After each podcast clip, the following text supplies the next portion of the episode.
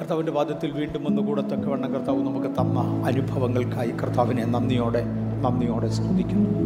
നാല് യാമങ്ങൾ എന്ന ആശയത്തിലാണ് നമ്മൾ പോയിക്കൊണ്ടിരിക്കുന്നത്. നമ്മൾ രണ്ട് മൂന്നാഴ്ചയായി അത് പഠിച്ചുകൊണ്ടിരിക്കുകയാണ്. ഇനിയും ചിലതാഴ്ചകളൂടെ തുടരുമെന്ന് തോന്നുന്നു മർക്കോസിന്റെ സുവിശേഷം പതിമൂന്നാം അധ്യായം മുപ്പത്തിയഞ്ച് മുതൽ മുപ്പത്തിയേഴ് വരെയുള്ള വാക്യങ്ങളെ ആധാരമാക്കിയാണ് നമ്മളിത് പഠിച്ചുകൊണ്ടിരുന്നത്. ഒരു രാത്രിയെ നാല് യാമങ്ങളാക്കി തിരിക്കാമെന്നും റോമൻ ഗവൺമെന്റ് ചെയ്തിരുന്നത് മൂന്ന് യാമങ്ങളാക്കി. നാല് മണിക്കൂർ വീതമുള്ള മൂന്ന് യാമങ്ങളും അതേസമയം യഹൂദനും യേശുവും മൂന്ന് മണിക്കൂർ വീതമുള്ള നാല് യാമങ്ങളായി ഒരു രാത്രിയെ തിരിച്ചതായി നമ്മൾ ഈ മർക്കോസിന്റെ സുവിശേഷം പതിമൂന്നിന്റെ മുപ്പത്തി അഞ്ച് മുതൽ മുപ്പത്തിയേഴ് വരെയുള്ള വാക്യങ്ങളിൽ കാണും വളരെ വേഗത്തിൽ നേരത്തെ ചിന്തിച്ച ഭാഗങ്ങളിലൂടെ ഓടി അങ്ങ് പോകുന്നത് മാത്രമേ ഉള്ളൂ. ആറു മണി മുതൽ ഒൻപത് മണി വരെയുള്ള രാത്രിയെ ഒന്നാം യാമം എന്ന് വിളിച്ചു സന്ധ്യായാമം എന്ന് വിളിച്ചു. മനുഷ്യന് ഏറ്റവും പ്രയോജനപ്രദമായ കാര്യങ്ങൾ യോഗ്യമായി ചെയ്യുവാൻ കൊള്ളാവുന്ന സമയമാണ് ആ യാമം. അത് നമ്മൾ പ്രയോജനപ്പെടുത്തുക. സഭയ്ക്ക് ആ യാമം ഏറ്റവും നന്നായി മുന്നോട്ട് പോകുവാൻ കൊള്ളാവുന്ന സമയമാണ്. എല്ലാ കുടുംബത്തിനും ദൈവം ഒരു ആ സന്ധ്യായാമം തരും. ആ യാമം മുൻപോട്ട് പോകുവാൻ കൊള്ളാവുന്ന ഒന്നാമത്തെ യാഗമാണ്. ഓരോ വ്യക്തികൾക്കും ദൈവം ഒരു ഒന്നാം യാമം തരും. മുൻപോട്ട് പോകുവാൻ കൊള്ളാവുന്ന ക്ഷീണമില്ലാത്ത ഭാരമില്ലാത്ത ദൈവസാന്നിധ്യമുള്ള ഒരു ഭാഷയിൽ പറഞ്ഞാൽ പ്രാർത്ഥനകൾക്ക് അന്നേരം അന്നേരം മറുപടി ലഭിക്കുന്ന നല്ല ഒരു യാമമാണ് ആ യാമം നാം കൊണ്ടു നടക്കണം. അല്ലെങ്കിൽ അങ്ങേയറ്റം ഉപയോഗിക്കണം. എത്താവുന്നതിന്റെ പരമാവധി ആ ഒന്നാം യാമത്തിൽ തന്നെ തുടരണം. നമ്മുടെ പ്രാർത്ഥനകളാലും അപേക്ഷകളാലും ആരാധനകളാലും ഒന്നാം യാമത്തിന്റെ ദൈർഘ്യം ദൈവം നമുക്ക് വർദ്ധിപ്പിച്ചു തരും. കാരണം യാമങ്ങൾ ദോ അത് അക്ഷരാർത്ഥത്തിൽ കൃത്യം മൂന്ന് മണിക്കൂറാണെങ്കിലും ആത്മീയ അർത്ഥത്തിൽ അങ്ങനെയല്ല. കാരണം നാല് യാമങ്ങളെക്കുറിച്ച് പറഞ്ഞേച്ച് ഏത് യാമത്തിലാണ് നിങ്ങളുടെ യജമാനൻ വരുന്നതെന്ന് അറിയാത്തതിനാൽ അഥവാ യേശുവിന്റെ മടങ്ങിവരവ് നടക്കുമ്പോൾ ഏത് യാമവും ആകാം എന്നൊരാശയമാണ് ദൈവം ഇവിടെ പറഞ്ഞത്. ഉണർന്നിരിപ്പീൻ എന്ന് താൻ ഇവിടെ പറയുന്നതായിട്ട് നമുക്ക് കാണുവാൻ കഴിയും. ക്രിസ്ത്യാനിയുടെ ദീർഘരാത്രി ആരംഭിച്ചത് യേശു കാൽവറിയിൽ പൊലിഞ്ഞണഞ്ഞതോടെയാണെങ്കിൽ നീതിസൂര്യനായ ക്രിസ്തു ചിറകിന്റെ കീഴിൽ രോഗോപശാന്തിയോടുകൂടെ ഉദിക്കുന്നതോടുകൂടെ അടുത്ത പ്രഭാതം വരികയും അതുവരെയുള്ള സമയത്തെ നാം ദീർഘമായ രാത്രിയായി കാണിക്കുകയും ചെയ്തു. ഒന്നാം യാമത്തിന്റെ പ്രത്യേകത മുൻപോട്ട് പോകുവീൻ എന്ന് കർത്താവ് പറഞ്ഞ് അവരെ അയച്ച യാമമാണ്. മത്തായുടെ സുവിശേഷം പതിനാലാം അധ്യായം പതിനാല് മുതൽ പതിനാറ് വരെയുള്ള വാക്യങ്ങളിൽ അതുണ്ട്. ദൈവത്തെ നേരിട്ട് കണ്ടവർ അത്ഭുതങ്ങൾ നേരിട്ട് കണ്ടവർ ദൈവത്തിന്റെ മഹാശക്തി അനുഭവിച്ചവർ മുൻപോട്ട് പോകുന്ന ഒന്നാമത്തെ യാമമാണത്. രണ്ടാമത്തെ യാമം ഇരുൾ നിറഞ്ഞ യാമമാണ്. ആ യാമം ഇന്ന് ഞാൻ അല്പം കൂടെ വിശദീകരിക്കും. നമ്മൾ കഴിഞ്ഞ ആഴ്ച തൊട്ടെങ്കിലും വിശദീകരിച്ചില്ല. നമ്മൾ മൂന്നാം യാമത്തിലാണ് വിശദീകരണം നടത്തിയത്. അവിടെ തന്നെ നമ്മൾ ഇന്ന് നിൽക്കും. എന്നാൽ രണ്ടാം യാമത്തിൽ എന്താണ് സംഭവിച്ചത്? തിരമാലകൾ ശക്തമായി ഉയരുവാൻ തുടങ്ങി. പടകിന്റെ വെളിയിൽ കിടന്ന ഉപ്പുവെള്ളം തിരമാലകളുടെ രൂപത്തിൽ ഉയർന്നു. തിരമാലകൾക്ക് മീതെ മനുഷ്യന് വലിയ കൺട്രോളൊന്നുമില്ല. അത് ഉയർന്ന് അടർന്ന് പടകിന്റെ അകത്തേക്ക് വീണു. കടലിൽ നിന്ന് നമ്മെ വേർതിരിക്കേണ്ടതിനാണ് ഒരു പടക് കടകിൽ തന്നത്. പക്ഷേ അല്ല പടകിന്റെ അകത്ത് ഉപ്പുവെള്ളം വീണാൽ എന്തു ചെയ്യും? ഒരർത്ഥത്തിൽ പിന്മാറ്റം എന്നതിനെ വിളിക്കാം. ജീവിതത്തിൽ പുറകോട്ട് പോകുക ആശയങ്ങളിൽ പിൻപോട്ട് തിരിയുക ഇതിനെ രണ്ടാം യാമമായി പറയാം അർദ്ധരാത്രിയുടെ യാമം. കാട്ടുമൃഗങ്ങൾക്ക് ദൈവം കൊടുത്തിരിക്കുന്ന വല്ലാത്ത ഇരുളിന്റെ യാമം. സംഗതികൾ മുഴുവനും പ്രതികൂലമാകുന്ന സൂര്യ സൂര്യനെ കാണാനില്ലാത്ത നക്ഷത്രങ്ങൾ കാണാനില്ലാത്ത ചന്ദ്രപ്രകാശം അടിക്കാത്ത അന്ധകാരം നിറഞ്ഞ യാമത്തെയാണ് രണ്ടാം യാമമെന്ന് വിളിക്കുന്നത്. കാറ്റും കോളും മാത്രം കാണുന്ന യാമങ്ങൾ. മൂന്നും നാലും യാമങ്ങൾ നമ്മളവിടെ തിരിച്ചെന്ന് വരും. മൂന്നും നാലും യാമങ്ങളാണ് തുടർന്ന് നമുക്ക് ചിന്തിക്കാൻ ഉണ്ടായിരുന്നത്. നമ്മൾ ചിന്തിച്ചുകൊണ്ടിരുന്നതും അതാണ്. പന്ത്രണ്ട് മണി മുതൽ മൂന്ന് മണി വരെയുള്ള സമയത്തെ രാത്രിയിൽ പാതിര പന്ത്രണ്ട് മുതൽ മൂന്ന് വരെയുള്ള സമയത്തെ മൂന്നാം യാമം എന്ന് വിളിച്ചു. അതിനെ കോഴി കൂകുന്ന യാമമെന്ന് യേശു പ്രത്യേകിച്ച് നാമകരണം ചെയ്തു. പാതിരാത്രിയാകുമ്പോൾ ഏറ്റവും മിടുക്കനായ ഒരു പൂവൻ കോഴി നീളത്തിൽ ഉച്ച ഉച്ചത്തിൽ കൂകി വിളിക്കും. അങ്ങും ഇങ്ങും ചില കോഴികൾ ആരോഗ്യമുള്ളവയും ഉണർന്നി ഉണരുന്നവയും മാത്രം പാതിരാത്രി മുതൽ കൂകി തുടങ്ങും. പക്ഷേ നേരം വെളുക്കുവാൻ അടുക്കുന്നതോടുകൂടെ ധാരാളം കോഴികൾ ഒരുമിച്ച് കൂകി തുടങ്ങും. ക്രിസ്തുവിന് വേണ്ടി കൂകുന്ന കോകിലങ്ങളെ നമ്മൾ കഴിഞ്ഞ ആഴ്ചയിൽ ചിന്തിച്ചു. മൂന്നാമത്തെ യാമം പ്രധാനമായും അതായിരുന്നു. നാലാമത്തെ രാത്രി യാമം വെളുപ്പിനെ മൂന്ന് മണി മുതൽ ആറു മണി വരെയുള്ള സമയമാണ് പിന്നത്തേതിൽ നമുക്ക് വരാം. ഓരോ മനുഷ്യനും ഓരോ സഭയ്ക്കും ഓരോ വ്യക്തിക്കും ഇത് ബാധകമാണ് എന്ന് നമ്മൾ പറഞ്ഞു. താലന്തുകൾ ലഭിച്ചവരോടാണ് യേശു ഇത് പറയുന്നത് എന്ന് ഞാൻ പറഞ്ഞു. മൂന്നാമത്തെ യാമത്തിൽ കോഴി കൂകി തുടങ്ങുന്ന യാമത്തിൽ ആദ്യമായി നീട്ടിക്കൂകിയ കോഴിയായിരുന്നു നവീകരണ കർത്താക്കളുടെ കർത്താക്കളുടെ ഒന്നാമനായിരുന്ന ജോൺ വെസ് വൈക്ലിഫ് എന്ന് നമ്മൾ കണ്ടു. ജോൺ വൈക്ലിഫ് വേദപുസ്തകം സാധാരണക്കാരൻ മനസ്സിലാകാവുന്ന ഭാഷയിലേക്ക് കൊണ്ടുവന്നു. ഞാൻ ഞാനതിന്റെ പുറകിലോട്ട് പോകുമ്പോൾ രണ്ടാം യാമത്തിങ്കൽ വേദപുസ്തകം നിഷേധിക്കുന്ന ചരിത്രവും ഞാൻ കൊണ്ടുവരും. അവിടെ നിന്ന് മാറിയിട്ട് വരുവാൻ അഭ്യസ്ത വിദ്യനായ തന്നെ ദൈവം ഉപയോഗിച്ചു. താൻ പതിനാലാമത്തെ നൂറ്റാണ്ടിലാണ് രംഗപ്രവേശനം ചെയ്യുന്നത്. തനിക്ക് ശേഷം വന്നതാണ് ജോൺ ഹസ്. ജോൺ ഹസ് അതിശക്തമായി പ്രവർത്തിച്ചു. തൻ വേദപുസ്തകം ലത്തീനിൽ നിന്നും ഇംഗ്ലീഷിലേക്ക് വിവർത്തനം ചെയ്തിരുന്നു. അതിനൊക്കെ അപ്പുറത്ത് തനിക്ക് വളരെ പ്രവർത്തിക്കുവാൻ കഴിഞ്ഞു. ഒരുപാട് ന്യായവിധികൾ ഒരുപാട് പ്രതിസന്ധികൾ അദ്ദേഹം നേരിട്ടെങ്കിലും അദ്ദേഹം ഒടുവിൽ കരിഞ്ഞ് മരിക്കുകയായിരുന്നെങ്കിലും തന്റെ അദ്ദേഹത്തിന് ആ പലതും ചെയ്യുവാൻ കഴിഞ്ഞു. വേദപുസ്തകം തർജമ ചെയ്യുവാനും പഠിപ്പിക്കുവാനും ഒരളവിൽ കഴിഞ്ഞു. ഞാൻ വ്യക്തിപരമായി എന്റെ ഒരു അനുഭവം തൊട്ടു. വേദപുസ്തകം വായിക്കുവാൻ നിഷേധിക്കപ്പെട്ടിരുന്ന നമ്മുടെ മലയാളക്കരയിൽ നിന്ന് ഒരപ്പച്ചൻ തന്റെ ചെറുപ്പത്തിൽ വേദപുസ്തകം വായിക്കുവാൻ ഇന്നേക്ക് നൂറ് വർഷങ്ങൾക്ക് ഏറെക്കുറെ നൂറ് വർഷങ്ങൾക്ക് പുറകിലുള്ള ചരിത്രമാണ് വേദപുസ്തകം വായിക്കുവാൻ താല്പര്യപ്പെട്ടതിനാൽ ആ അപ്പച്ചന്റെ അഭിപ്രായത്തിൽ തനിക്ക് ഒരുപാട് അനുഗ്രഹങ്ങൾ ദൈവം പകർന്നു എന്ന് കാണുവാൻ കഴിഞ്ഞു.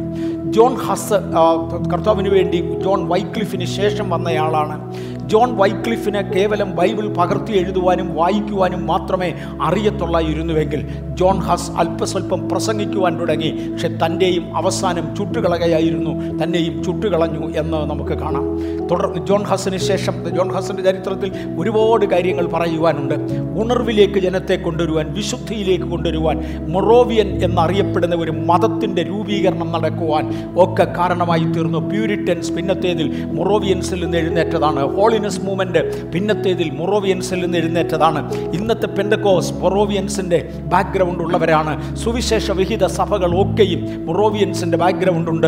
ആ മൊറോവിയൻ പ്രസ്ഥാനത്തെ ആരംഭിക്കേണ്ടതിന് ദൈവം തന്നെ ഉപയോഗിക്കുകയുണ്ടായി ജോൺ ഹസിന്റെ ജോൺ ഹസിനെ അവരെ കൊല്ലുകയായിരുന്നു.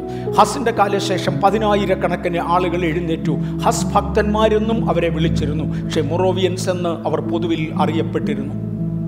ഇംഗ്ലണ്ടിലുണ്ടായിരുന്ന രക്തമേരി എന്നറിയപ്പെടുന്ന മേരി രാജ്ഞി നിഷ്കരണം ആളുകളെ കൊന്നൊടുക്കിക്കൊണ്ടിരുന്നു. പ്രധാനമായും ചുട്ടുകൊല്ലുകയായിരുന്നു അവരുടെ സമ്പ്രദായം. പക്ഷേ അവരെ സ്ഥാനഭ്രഷ്ടയാക്കിക്കൊണ്ട് പിന്നത്തേതിൽ കാര്യങ്ങൾ സംഭവിച്ചു എന്ന് ഞാൻ പറഞ്ഞു. രണ്ടുപേരെ കരിച്ചു കൊല്ലുന്ന ചരിത്രം നമുക്ക് കാണാം. നമ്മൾ ഒരുപാട് കണ്ടു. ഞാൻ ആ ഭാഗങ്ങൾ വിശദീകരിക്കുകയല്ല. കാര്യം ഇന്ന് വിശദീകരിക്കാനുള്ളതിലേക്ക് എനിക്ക് വരണം. റിഡ്ലിയെയും ലാറ്റിമോറിനെയും കുറിച്ച് നമ്മൾ പറഞ്ഞു. അവരെയും കരിച്ചു കൊല്ലുകയായിരുന്നു റിഡ്ലിയും ലാറ്റിമോറിനെയും കരിച്ചു കൊന്ന സംഭവങ്ങൾ കാണാം.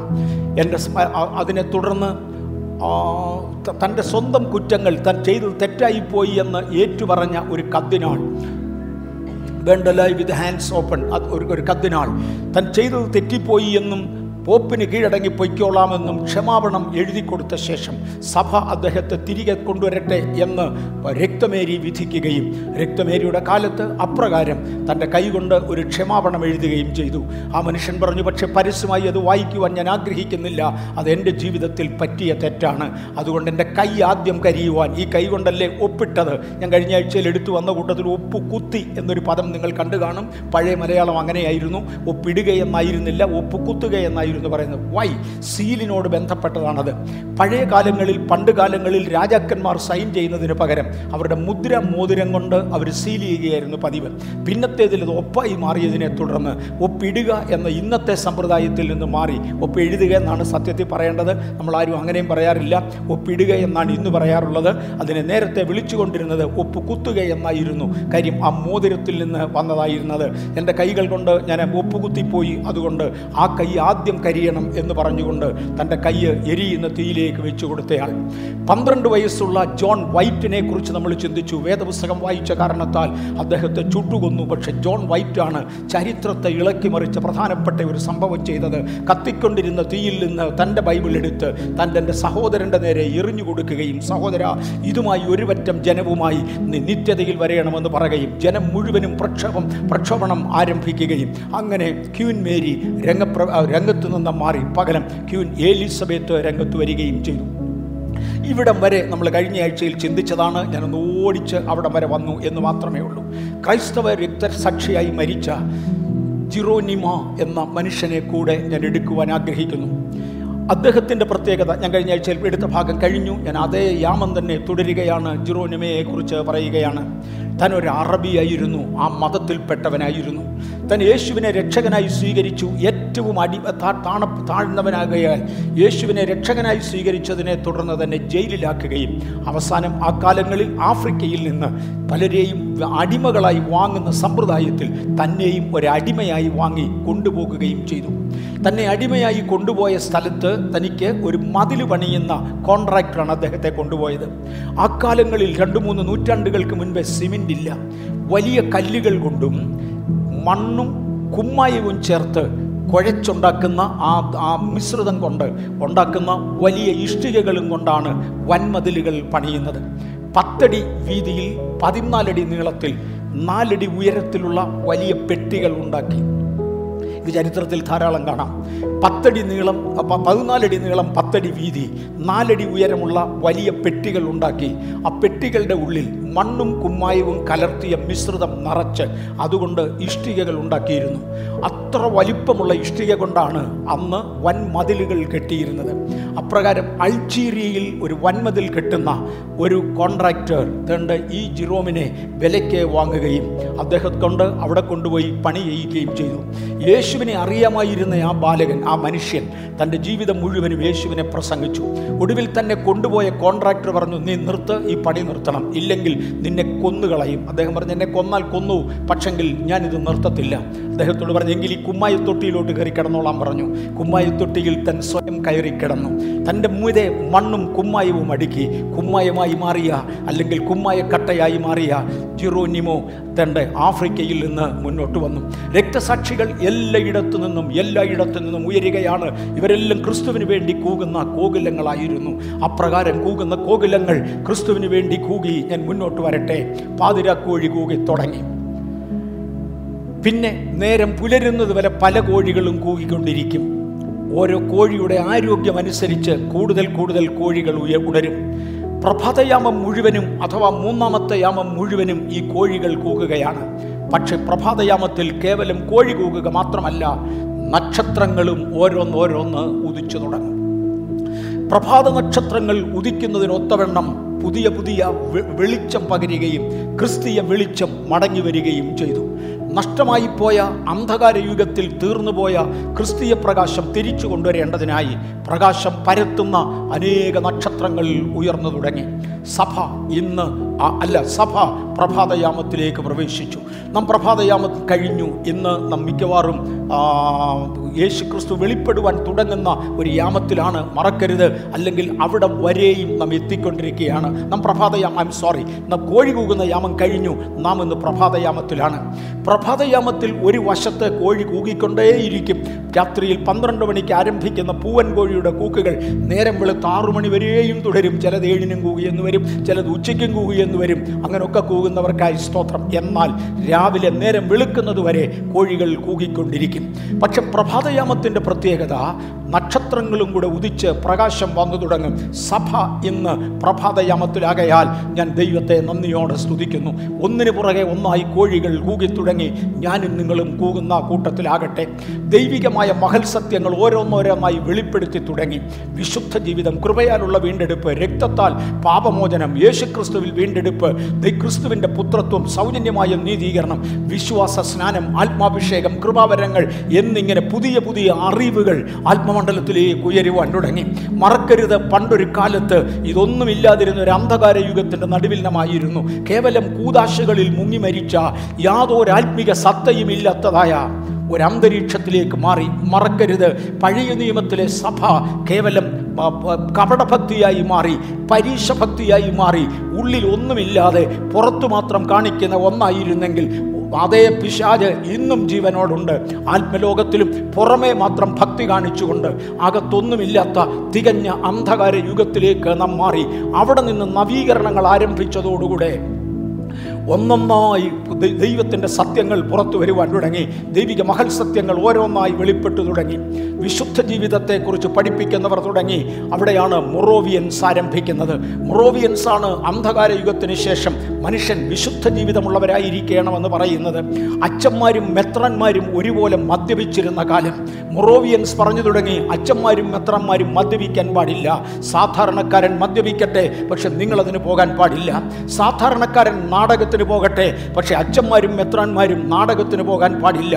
ഇങ്ങനെ പൊതുമര്യാദകൾ എങ്കിലും ആചരിക്കുവാൻ അവരെ ഉപദേശിച്ചു തുടങ്ങി. ആ വിഭാഗത്തിൽ നിന്ന് മുറോവിയൻസിൽ നിന്നാണ് പിന്നത്തേതിൽ പ്യൂരിറ്റൻസ് രംഗത്തേക്ക് വരുന്നത്. പ്യൂരിറ്റൻസ് രംഗത്തേക്ക് വന്നേച്ചു പറഞ്ഞു കേവലം പുറമേ മാത്രം ഇത് കാണിച്ചാൽ ഒക്കത്തില്ല. നിങ്ങളുടെ ഹൃദയത്തിന്റെ അകത്ത് പരിച്ഛേദന വേണം വേർപാട് വേണം. അതിനെ തുടർന്നാണ് ഹോളിനെസ് മൂവ്മെന്റ് വരുന്നത്. വേർപാടും മറ്റും അങ്ങനെയായി. അങ്ങനെ പുതിയ പുതിയ സത്യങ്ങൾ ഓരോന്നോരോന്ന് വരുവാനായി തുടങ്ങി. സത്യം തിരിച്ചറിഞ്ഞവർ നിത്യശിക്ഷാ വിധിയെക്കുറിച്ചും ഉയർപ്പിനെക്കുറിച്ചും വരവിന്റെ ലക്ഷണങ്ങളെക്കുറിച്ചും ഒരുപാട് ഒരുപാട് കാര്യങ്ങൾ ലോകാവസാനത്തിൽ എന്ത് സംഭവിക്കും? നമ്മൾ കർത്താവ് കഴിയുമെങ്കിൽ അടുത്ത ഒന്ന് രണ്ടാഴ്ചയ്ക്കകം അവിടേക്ക് മാറുവാനായി ആഗ്രഹിക്കുന്നു. ലോകാവസാനത്തിന്റെ ലക്ഷണങ്ങൾ എന്തായിരിക്കും? ക്രിസ്തുവിന്റെ മടങ്ങിവരവിന്റെ ലക്ഷണങ്ങൾ എന്തായിരിക്കും? ഇങ്ങനെയുള്ള അനേക ആത്മീക സത്യങ്ങളിലേക്ക് പ്രവേശിക്കാൻ തുടങ്ങി. ഇന്നും അന്ധകാര യുഗത്തിൽ കിടക്കുന്ന പലർക്കും അപ്രകാരമുള്ളത് തൊടുവാൻ കഴിയാതെ വരുമ്പോൾ കൃപയാൽ പ്രഭാതയാമത്തിലേക്ക് കയറിയവർക്കായി ഞാൻ ദൈവത്തെ സ്തുതിക്കുന്നു ഞാൻ പറഞ്ഞു. ഓരോ സഭയ്ക്കും ഒരു പ്രഭാതയാമമുണ്ട്. ഓരോ സഭയ്ക്കും ഒരു അന്ധകാര യുഗമുണ്ട്. ഓരോ സഭയ്ക്കും ഒരു പാതിരാത്രിയുടെ യാമമുണ്ട്. ഓരോ വ്യക്തികൾക്കും അതുണ്ട്. ഇന്ന് പകൽ ദൈവത്തിന്റെ മഹാകരുണയാൽ ഈ സഭയ്ക്ക് പ്രഭാതയാമത്തിലേക്ക് പ്രവേശിക്കുവാൻ കഴിഞ്ഞു.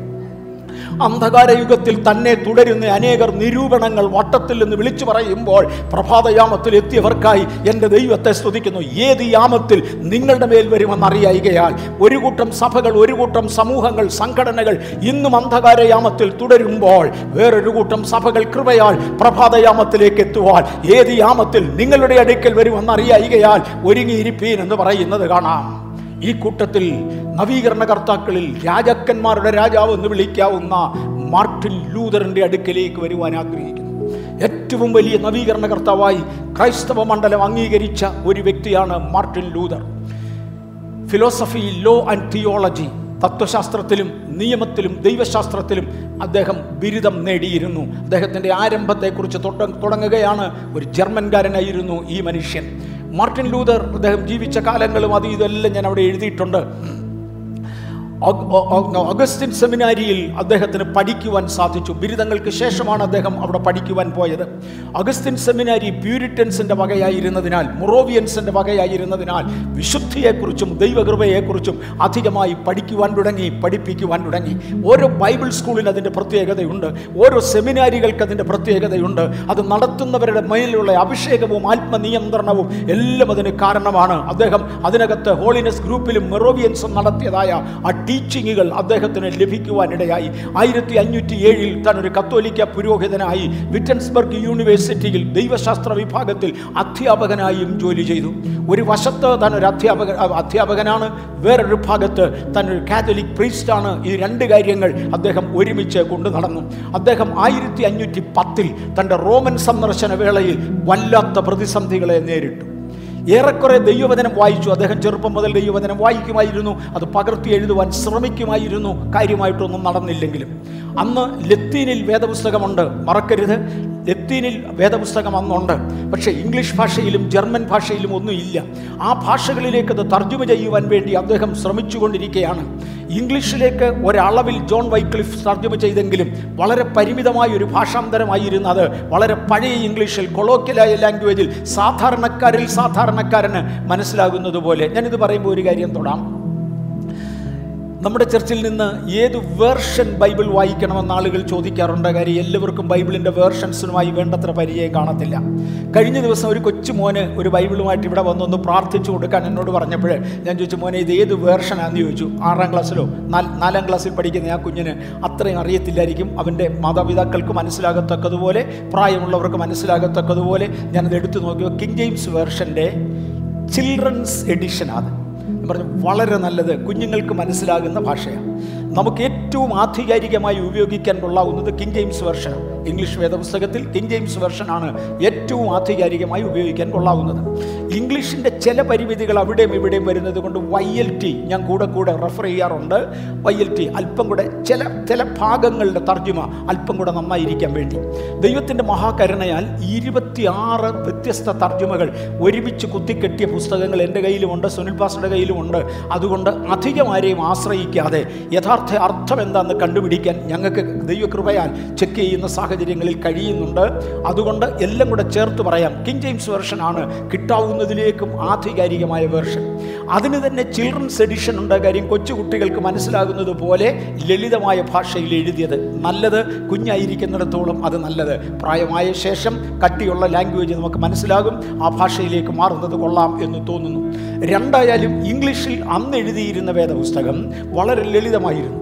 ജർമ്മൻ ഭാഷയിലേക്ക് വേദപുസ്തകം തർജമ ചെയ്യുവാൻ ഇദ്ദേഹം പരിശ്രമിച്ചു. ആയിരത്തി അഞ്ഞൂറ്റി പത്തിൽ തന്റെ തന്റെ റോം സന്ദർശന വേളയിൽ തൻ കണ്ട അനേക ദുരാചാരങ്ങൾ തന്നെ അസ്വസ്ഥനാക്കി. സത്യം തുറന്നു പറയാതിരുന്നാൽ സത്യം തുറന്നു പറയാതിരുന്നാൽ തൻ ദൈവത്തിങ്കിൽ നിന്ന് ശിക്ഷ ഏറ്റെടുക്കും എന്ന് അദ്ദേഹത്തിന് ബോധമുണ്ടാകുകയും അദ്ദേഹം പല കാര്യങ്ങൾ പറഞ്ഞു തുടങ്ങുകയും ചെയ്തു. അന്ന് അദ്ദേഹം റോമിൽ കണ്ടത് റോമിലെ പ്രധാന ദേവാലയത്തിൽ ആളുകൾ നടന്ന് കയറാതെ മുട്ടിന്റെ മേൽ ആ സ്റ്റെപ്പ് കയറുന്നത് കണ്ടു.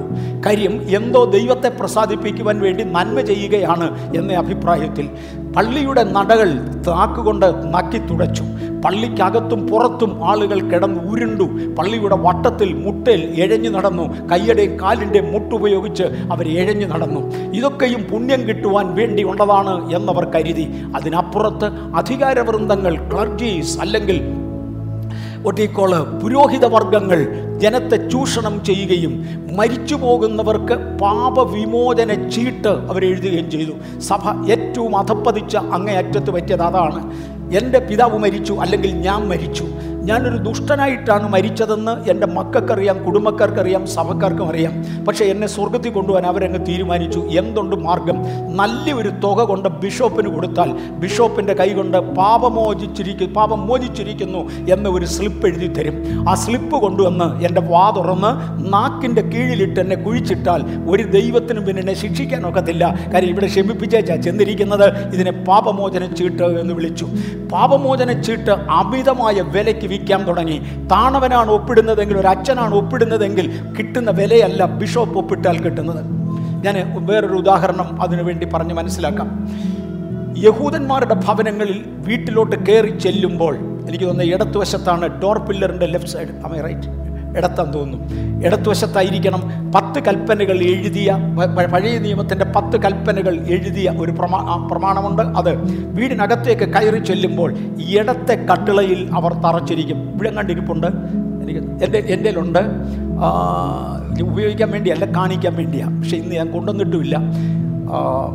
അവർ വീടിന്റെ അകത്തു നിന്ന് വെളിയിലോട്ട് ഇറങ്ങുമ്പോൾ അവരുടെ ഇടത്തെ കൈകൊണ്ട് ആ കട്ടിളയിൽ തൊട്ട് ദൈവമേ അങ്ങയുടെ കൽപ്പനകൾ പാലിച്ച് ഞാൻ പൊയ്ക്കോളാം. ഇന്ന് എന്റെ യാത്രയെ അനുഗ്രഹിക്കണമേ എന്ന് പ്രാർത്ഥിക്കും.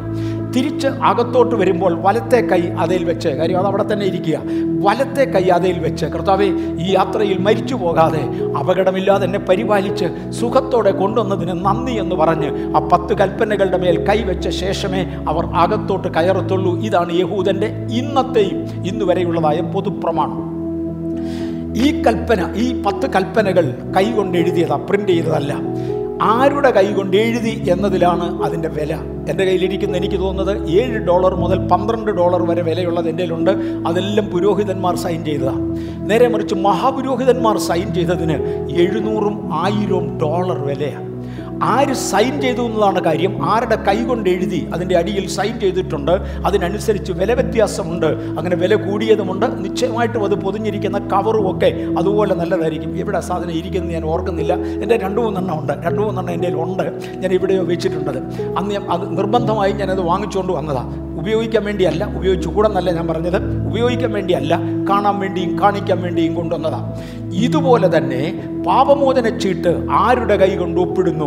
എത്ര ഉന്നതനായ വ്യക്തിയാണ് അതിൽ സൈൻ ചെയ്തത് എന്നതിനൊത്തവണ്ണം അതിന് വില വ്യത്യാസമുണ്ട്.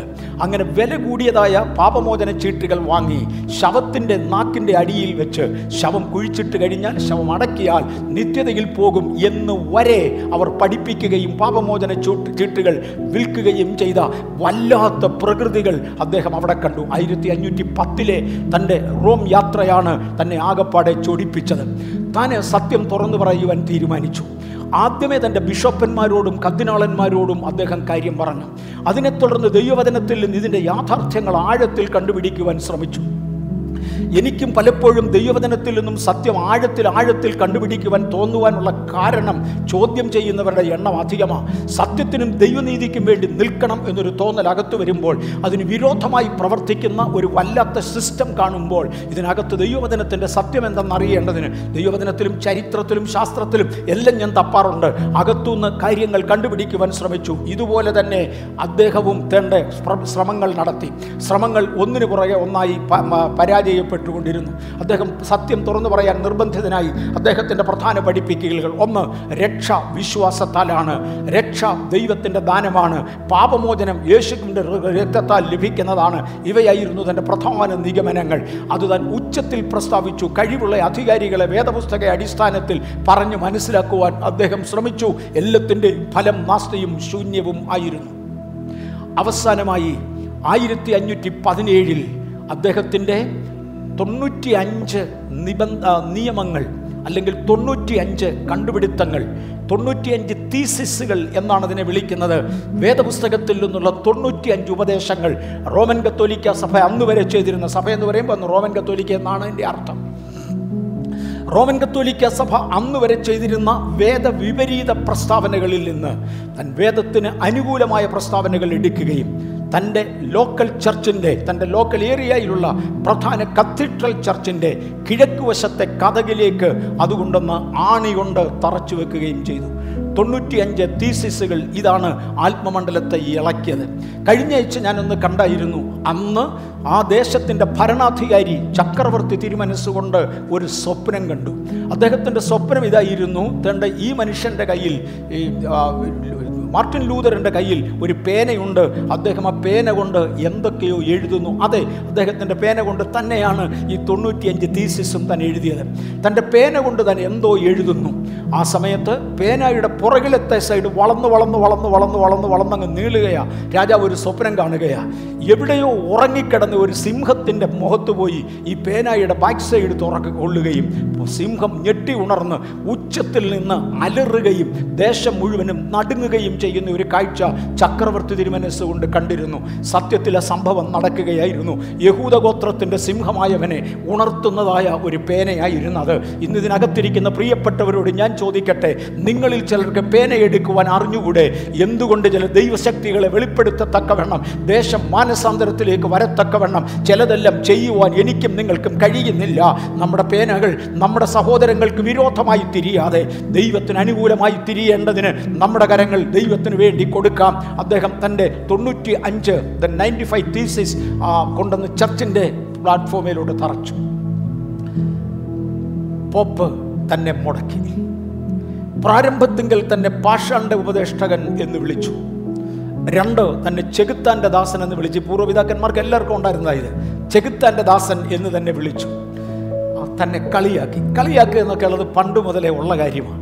യേശുവിനെ കളിയാക്കി ഇവൻ ഭൂതങ്ങളുടെ തലവനായ ബേലിസബൂലിനെ കൊണ്ട നിങ്ങളെ കളിയാക്കും. ഞാൻ രക്ഷിക്കപ്പെട്ട ആദ്യ സമയങ്ങളിൽ കൊച്ചുകുട്ടിയായി സ്കൂളിൽ നടക്കുമ്പോൾ എന്നെ കാണുന്നവനൊക്കെ ഹല്ലേലിയ പറയുമായിരുന്നു. ഇന്ന് പലപ്പോഴും എന്നെ കാണുമ്പോൾ മറുഭാഷ പറഞ്ഞ് കേൾപ്പിക്കും. ഈ ചർച്ചിൽ നടന്നിട്ടുള്ള ആരാധനയുടെ ഭാഗങ്ങൾ കോപ്പി ചെയ്ത് ചെകുത്താൻ അവിടെയും ഇവിടെയും അതിനെ ഉച്ചത്തിൽ കളിയാക്കാനേ ഉപയോഗിക്കും. എന്റെ പിശാജെ നീ കളിയാക്കിയത് കൊണ്ട് കളിയാകുകയില്ല. നീ സ്വയം കളിയായി മാറുകയാണ്. ഞങ്ങൾ കാര്യമായി അതിൽ ഉയർന്നു വരികയാണ്. അദ്ദേഹത്തെ ഇങ്ങനെ പല വേദികൾ കളിയാക്കി. തുടർന്ന് ഇനി കൺവെൻഷനുകളിൽ പ്രസംഗിച്ചുകൂടാ പൊതുവേദികളിൽ കയറ്റിക്കൂടാ എന്ന് പറഞ്ഞ് വേദികൾ മുടക്കി. ഇതൊക്കെ അന്നുകൊണ്ട് തീർന്നെന്ന് വിചാരിക്കേണ്ട. ആ ചെകുത്താൻ ഇന്നും ജീവനോടുണ്ട്. ഇവിടെ ഇന്നും നടന്നുകൊണ്ടിരിക്കുന്നത് ഇതൊക്കെ തന്നെയാണ്. പൊതുവേദികളിൽ നിന്ന് ഭ്രഷ്ട് കൽപ്പിച്ചു. ഒടുവിൽ പോപ്പ് തന്നെ അദ്ദേഹത്തെ മുടക്കി. ഇതൊന്നുകൊണ്ടും തൻ മുന്നോട്ട് പുറകോട്ട് വന്നില്ല. പോപ്പ് തന്നെ മുടക്കിയത് ഒരു വശമാണെങ്കിൽ മറുവശത്ത് ചാൾസ് അഞ്ചാമൻ ചക്രവർത്തി ചാൾസ് അഞ്ചാമൻ ചക്രവർത്തി. അദ്ദേഹം തന്നെയാണ് പണ്ട സ്വപ്നം കണ്ടതും. അദ്ദേഹത്തെ അദ്ദേഹ- അദ്ദേഹത്തിന്റെ സകല പബ്ലിക്കേഷൻസും എഴുത്തുകളും ബാൻ ചെയ്തു. അത് മുഴുവനും റോയൽ ബാൻ അതിനെതിരെ പ്രഖ്യാപിച്ചു. തന്റെ യാതൊരു എഴുത്തുകളും ആരും വായിച്ചുകൂടാ. പക്ഷെ നിങ്ങൾക്കറിയാമോ എവിടെയെങ്കിലും ഒരു പുസ്തകം ബാൻ ചെയ്തിട്ടുണ്ടെങ്കിൽ അതങ്ങ് പരസ്യമാകും. അതങ്ങ് പ്രസിദ്ധമാകും. അങ്ങനെ തന്റെ എഴുത്തുകൾ മുഴുവനുമായി. ഒരു ദിവസം ഒരു റോയൽ കോർട്ട് വിളിച്ചുകൂട്ടി ഈ ചക്രവർത്തി ചാൾസ് അഞ്ചാമൻ ചക്രവർത്തി റോയൽ കോർട്ട് വിളിച്ചുകൂട്ടി. എന്റെയും നിങ്ങളുടെയും അനുഭവമൊന്നും അല്ലിത് ഇത് അതിനേക്കാളൊക്കെ വ്യത്യസ്തമാണ്. റോയൽ ബാൻ പ്രസ്താവിച്ച ശേഷം കോർട്ട് ചക്രവർത്തി തന്നെ ന്യായവിധി നടത്തുവാൻ തീരുമാനിച്ചു. ഫെറിഡിക്സ് ഫെറിഡിക് എന്ന പ്രിൻസ് അന്ന് അദ്ദേഹത്തോടൊപ്പമുണ്ട്. പ്രധാനമന്ത്രിയായി ആ പദത്തിലിരിക്കുന്നത് ഫെറിഡിക്സ് ആണ് പ്രിൻസ് ഫെറിഡിക്സ് അവിടുന്ന് സാക്സണി എന്ന സ്ഥലത്ത് അവരുടെ സ്ഥലത്ത് നിന്ന് ഇലക്ട് ചെയ്ത് കൊണ്ടുവന്ന ഒന്നാമൻ അല്ലെങ്കിൽ അവിടുത്തെ പ്രൈം മിനിസ്റ്റർ ആയിരിക്കുന്നയാൾ അദ്ദേഹവും കോടതിയിൽ ഹാജരായി. ആകപ്പാടെ ഇന്ന് ചക്രവർത്തി ഇരിക്കുന്നത് അവിടെ കാണാം. ആകപ്പാടെ ഇന്ന് തന്റെ ലൂതറിനെ തീർക്കും എന്നവർ തീരുമാനിച്ചു. ലൂതറിന്റെ ന്യായവിധിയുടെ ദിവസമായി. ഇത് ഏതാണ്ട് മൂന്നാഴ്ച നീണ്ടും നീളത്തിൽ തുടർന്ന കോർട്ടാണ്. ഒരൊറ്റ ദിവസം കൊണ്ട് ഇങ്ങോട്ട് വിളിച്ചു വരുത്തി ഒരു ദിവസം കൊണ്ട് ന്യായവിധി കഴിഞ്ഞ് പോകുകയായിരുന്നില്ല മൂന്നാഴ്ച ആ കോടതി തുടർന്നു. പ്രധാനപ്പെട്ട കദ്ദിനാളന്മാർ മുഴുവനും പ്രധാനപ്പെട്ടതായ ബിഷപ്സ് മുഴുവനും തിയറി അറിയാവുന്ന മതം അറിയാവുന്ന പുരോഹിതന്മാർ മുഴുവനും ഓരോ ദിവസം മാറി മാറി കോടതിയിൽ പങ്കെടുക്കുകയും കാര്യങ്ങൾ പറയുകയും ചെയ്തു. ഏറ്റവും അവസാനമായി ആരായിരുന്നു? ചാൾസ് അഞ്ചാമൻ ചക്രവർത്തി തന്റെ സകല ലിഖിതങ്ങളും മേശപ്പുറത്ത് നിരത്തിവെച്ചു. ഒരെണ്ണം കൂടെ. ജോൺ യക് എന്ന് പറയുന്ന ബിഷപ്പ് ജോൺ യക് എന്ന് പറയുന്ന ബിഷപ്പ് മുൻപിലേക്ക് വന്ന് ചക്രവർത്തിയുടെ പ്രതിനിധിയായി നിന്ന് കത്തോലിക്ക സഭയെ പ്രതിനിധി ചിത്രീ പ്രതിനിധീകരിച്ചുകൊണ്ട് ഒരു ചോദ്യം ചോദിച്ചു. ഈ മേശപ്പുറത്ത് നിരത്തി വെച്ചിരിക്കുന്നതായ ഈ പുസ്തകങ്ങൾ. ഇതിനിടയ്ക്ക് ഞാൻ വേറൊരു കാര്യം പറയട്ടെ? ചരിത്രകാരന്മാർ പറയുന്നത് ക്രിസ്ത്യാനിത്വം പരത്തുവാനും ക്രിസ്ത്യാനിത്വത്തെ ഉയർത്തുവാനും പ്രൊട്ടസ്റ്റന്റിസം കൊണ്ടുവരുവാനും വേണ്ടി ദൈവം അനുവദിച്ച അന്നത്തെ ഉപകരണമായിരുന്നു പ്രിന്റിംഗ് പ്രസ് പ്രിന്റിംഗ് പ്രസ് പ്രധാനമായും കണ്ടുപിടിച്ചത് വേദപുസ്തകം പരസ്യപ്പെടുത്താൻ വേണ്ടിയാണ് വേറെ ഒരു പുസ്തകത്തിനും ആ മാസ് ക്വാണ്ടിറ്റി അന്ന് ആവശ്യമില്ല. കേരളത്തിൽ ആദ്യത്തെ പ്രിന്റിംഗ് പ്രസ് കൊണ്ടുവന്നതും അതിന് തന്നെയാണ് ഇന്ത്യയിൽ ആദ്യത്തെ പ്രിന്റിംഗ് പ്രസ് കൊണ്ടുവന്നതും അതിന് തന്നെയാണ് ലോകത്തിലെ ആദ്യത്തെ പ്രിന്റിംഗ് പ്രസ് കണ്ടുപിടിച്ചതും മാസ്കെയിലിൽ പുസ്തകം എഴുതുവാൻ ആവശ്യമായി വന്നതും ബൈബിളിന് തന്നെയാണ് പ്രിന്റിംഗ് പ്രസിന്റെ സഹായത്തോടുകൂടെ ലൂതർ ആരംഭിച്ചു. അന്നത്തെ പ്രസ്സുകളൊന്നും ഇന്ന് കാണുന്നത് പോലെയൊന്നുമല്ല വളരെ ക്രൂഡ് ഫോം ആണെങ്കിലും അത് അത് അദ്ദേഹം ആരംഭിച്ചു. തന്റെ താൻ പരസ്യപ്പെടുത്തിയതായ കൽപ്പത്തികൾ മുഴുവനും മുന്നിൽ നിരത്തി വെച്ചു. ജർമ്മൻ ഭാഷയിലേക്ക് തൻ വേദപുസ്തകത്തിന്റെ ഭാഗങ്ങൾ പകർത്തിയിരുന്നതും തർജമ ചെയ്തതും കൊണ്ടുവച്ചു. കൊണ്ടുവച്ചുകൊണ്ട് ജോൺ യക് ഒരു ചോദ്യം ചോദിച്ചു. ഹേയ് ഇന്നും ഇത് ഇത് നീ എഴുതിയതാണോ? രാജാവിനെ പ്രതിനിധീകരിച്ചുകൊണ്ട് രാജാവിന് പകരം. കംപ്ലീറ്റ് ബിഷപ്സിനെ പ്രതിനിധീകരിച്ചുകൊണ്ട് അവർക്ക് പകരം ചോദിക്കുന്ന ചോദ്യമാണ് നീ തന്നെയാണോ ഈ പുസ്തകങ്ങൾ എഴുതിയത്? മാർട്ടിൻ ലൂതർ ഒന്ന് നോക്കിയ ശേഷം പറഞ്ഞു അതെ ഞാൻ തന്നെയാണ്. രണ്ട് ഈ പുസ്തകങ്ങൾ തെറ്റിപ്പോയി എന്ന് നീ സമ്മതിക്കുന്നുവോ? അദ്ദേഹം മിണ്ടാതെ ഒരു മിനിറ്റ് നിന്നതോടെ ചക്രവർത്തി തിരുമേനി എഴുന്നേറ്റ് ചക്രവർത്തി തിരുമേനി എഴുന്നേറ്റ് തന്റെ വാൾ ആ പേപ്പറിന്റെ പുറത്തോട്ട് വെച്ചു. എന്ന് പറഞ്ഞാൽ ഒന്നുകിൽ നീ ചെയ്ത് തെറ്റിപ്പോയി എന്ന് ഏറ്റുപറഞ്ഞു പോകുക. ഇല്ലെങ്കിൽ നിന്റെ തല വെട്ടിക്കളയും. തന്റെ മക്കളെ അവരുടെ പേര് പറഞ്ഞ് ഓർമ്മിപ്പിച്ചു. മട്ടൻ ലൂതർ വിവാഹിതനായിരുന്നു. തന്റെ മക്കളുടെ പേര് പറഞ്ഞ് ഓർമ്മിപ്പിച്ചു. ഭാര്യ കാതറിന്റെ പേര് പറഞ്ഞ് ഓർമ്മിപ്പിച്ചു. നിനക്കവരെ കാണണമോ തിരിച്ചു പോകണമോ? ഈ ചോദ്യങ്ങൾ ചോദിക്കുമ്പോൾ ചക്രവർത്തി നേരിട്ട് എഴുന്നേറ്റ് തന്റെ വാൾ തന്റെ പുസ്തകങ്ങളുടെ പുറത്ത് വെച്ചു. എന്നിട്ട് പറഞ്ഞു നിനക്ക് അനുദപിച്ചു മടങ്ങുവാൻ അനുവാദമുണ്ട്. ഇല്ലെങ്കിൽ കാര്യം പറയാം. ചാൾസ് ചക്രവർത്തി തന്റെ സകല ലിഖിതങ്ങളും മേശമേൽ നിരത്തി വെച്ചു. ചക്രവർത്തിയുടെ വാൾ അതിന്റെ മീതെ വെച്ചു. അനുദപിച്ച് പിൻവലിക്കുവാൻ ആവശ്യപ്പെട്ടു. കൊന്നുകളയുമെന്ന് തന്നെ ഭീഷണിപ്പെടുത്തി. ഞാൻ പറഞ്ഞത് മൂന്നാഴ്ച നീണ്ടു നിന്ന കോടതിയാണ് ഒരു മണിക്കൂർ കൊണ്ട് തീരുന്നതല്ല. മൂന്നാഴ്ച ഒരുപോലെ തുടർന്നതാണ്. ആ പ്രതികൂലത്തിന് മുമ്പിൽ അദ്ദേഹം പറഞ്ഞ ഒരു മറുപടിയുണ്ട്. മറക്കരുത്. ജോൺ ഹസ് പണ്ട് പറഞ്ഞ പ്രസ്താവനകൾ. നവീകരണത്തിന്റെ ഒരു വൻകഴുകൻ ലണ്ടൻ പട്ടണത്തിന്റെ മുകളിലൂടെ പറക്കും. നാമധേയ മതമേ അതിന്റെ തൂവലുകളിൽ ഒന്ന് പറിക്കുവാൻ നിന്നെ കൊണ്ട് കഴിയുകയില്ലെന്ന് ജോൺ ഹാസ് പണ്ടൊരിക്കൽ പറഞ്ഞ ആ പ്രസ്താവന നൂറ്റാണ്ടുകൾക്ക് ശേഷം നിവർത്തീകരിക്കുകയാണ്. തേണ്ടേ മാർട്ടിൻ ലൂതർ അത് പിൻവലിക്കുവാൻ വിസമ്മതിച്ചു. അദ്ദേഹത്തിന്റെ പദങ്ങൾ unless I am convinced by the testimony of the scriptures by clear reasons I am bound by the scriptures I have quoted and my okay മലയാളത്തിൽ വേഗം വായിക്കേണ്ടവർക്ക് ഡയറക്റ്റ് വായിക്കാം. കണ്ണ് കണ്ണ് കാഴ്ചയുള്ളവർ. ദൈവത്തിന്റെ വചനപ്രകാരം തെളിയിക്കപ്പെട്ട യാഥാർത്ഥ്യങ്ങൾ ഞാൻ എഴുതിയതാണ്. ഇന്നും ഞാനത് വിശ്വസിക്കുന്നു അതേ ആശയത്തിൽ തുടരുന്നു. അത് പിൻവലിക്കുന്നത് തെറ്റും അയോഗ്യവും എന്നെനിക്ക് തോന്നുന്നതിനാൽ ഞാനതിനെ പിൻവലിക്കുന്നില്ല. ദൈവം എന്നെ സഹായിക്കട്ടെ. ആമേൻ. രാജാവേ വാൾ അങ്ങയുടേതാ വെട്ടാൻ അധികാരം അങ്ങയ്ക്കുണ്ട്. മുഴുവൻ കത്തിനാളന്മാരും ബിഷപ്പന്മാരും ഒരുമിച്ച് നിൽക്കും. പക്ഷേ ഞാനും ദൈവവും ഒറ്റ. മൂന്നാഴ്ചത്തെ തന്റെ ആർഗ്യുമെന്റ് തന്റെ കൂടെ നിന്ന പ്രിൻസ് കേട്ടു. പ്രധാനമന്ത്രി മൂന്നാഴ്ചത്തെ ആർഗ്യുമെന്റ് കേട്ടു. അദ്ദേഹം മൈറ്റ്ലി കൺവിൻസ്ഡ് ഈ പറയുന്നതാണ് സത്യം എന്ന് പ്രധാനമന്ത്രിക്ക് ബോധ്യമായി. ചക്രവർത്തിക്ക് ബിഷോപ്സിന്റെ മുഖത്തേക്ക് നോക്കണം. വേറൊന്നും ചെയ്യാൻ ഒക്കത്തില്ല. കാരണം സഭ അതുപോലെ ആയിപ്പോയി.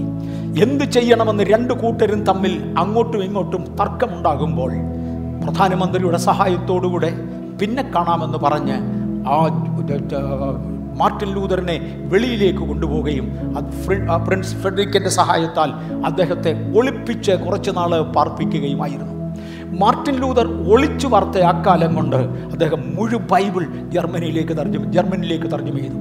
ജർമ്മൻ ഭാഷയിൽ ചില ഭാഗങ്ങൾ മാത്രമേ നേരത്തെ താൻ തർജമ ചെയ്തിരുന്നുള്ളൂ. ഒന്ന് ആലോചിച്ച് നോക്കിയത് എന്റെ സഹോദരി സഹോദരന്മാരെ ഒരു ബൈബിൾ ഒരാൾ തർജമ ചെയ്യുക എന്നൊക്കെ പറഞ്ഞാൽ രണ്ടോ മൂന്നോ വർഷം കൊണ്ട് നിങ്ങൾക്കൊന്ന് പകർത്തി എഴുതാമോ ഒന്ന് പകർത്തി എഴുതാമോ തർജമ ചെയ്യുന്ന രണ്ടാമത്തെ കാര്യം ആ മനുഷ്യൻ എത്ര മണിക്കൂർ വീതം അതിനകത്തിരുന്ന് കാണും? ഉറങ്ങാൻ കഴിയാത്ത എപ്പോഴാ കൊല്ലുവാൻ ആൾ വരുന്നതെന്ന് അറിഞ്ഞുകൂടാ? സാഹചര്യത്തിന്റെ നടുവിൽ ഒളിച്ചിരിക്കുന്ന ആ സമയത്തിരുന്നു കൊണ്ട് അദ്ദേഹം എഴുതി. പക്ഷെ തന്റെ അന്തം വളരെ ബുദ്ധിമുട്ടായിരുന്നു.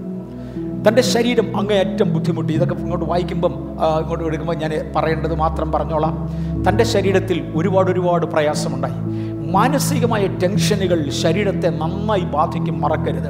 During his last days he suffered many sickness like cataract കൊണ്ട് കണ്ണ് കാണത്തില്ലായിരുന്നു. വെർട്ടിഗോ തല കറങ്ങിയിട്ട് നടക്കത്തില്ല. ഇയർ ബാലൻസ് നഷ്ടപ്പെട്ടു. ഒരു ഇയർ ഡ്രം പഞ്ചഡായിരുന്നു അത് പോയിരുന്നു. ഇയർ ഇൻഫെക്ഷൻസ് തന്റെ നിത്യമായ കാര്യമായിരുന്നു. ഫെയിന്റിങ് കൂടെ കൂടെ തൻ ബോധം കെട്ട് തറയിൽ വീഴാറുണ്ടായിരുന്നു. ഓർത്തരിറ്റിസം വാതരോഗം തന്നെ വല്ലാതെ കഷ്ടപ്പെടുത്തി. തന്റെ കിഡ്നികൾ ഫെയിലായി ബ്ലാഡർ സ്റ്റോൺ തനിക്കുണ്ടായിരുന്നു. ഹെവി ചെസ്റ്റ് പെയിൻ തന്റെ നിത്യ അനുഭവമായി. തന്റെ മുമ്പേ കണ്ട ആ മാന്യനാണ് നീര് വന്ന് വീർത്ത് ഈ ഒരു സാഹചര്യത്തിലായത്.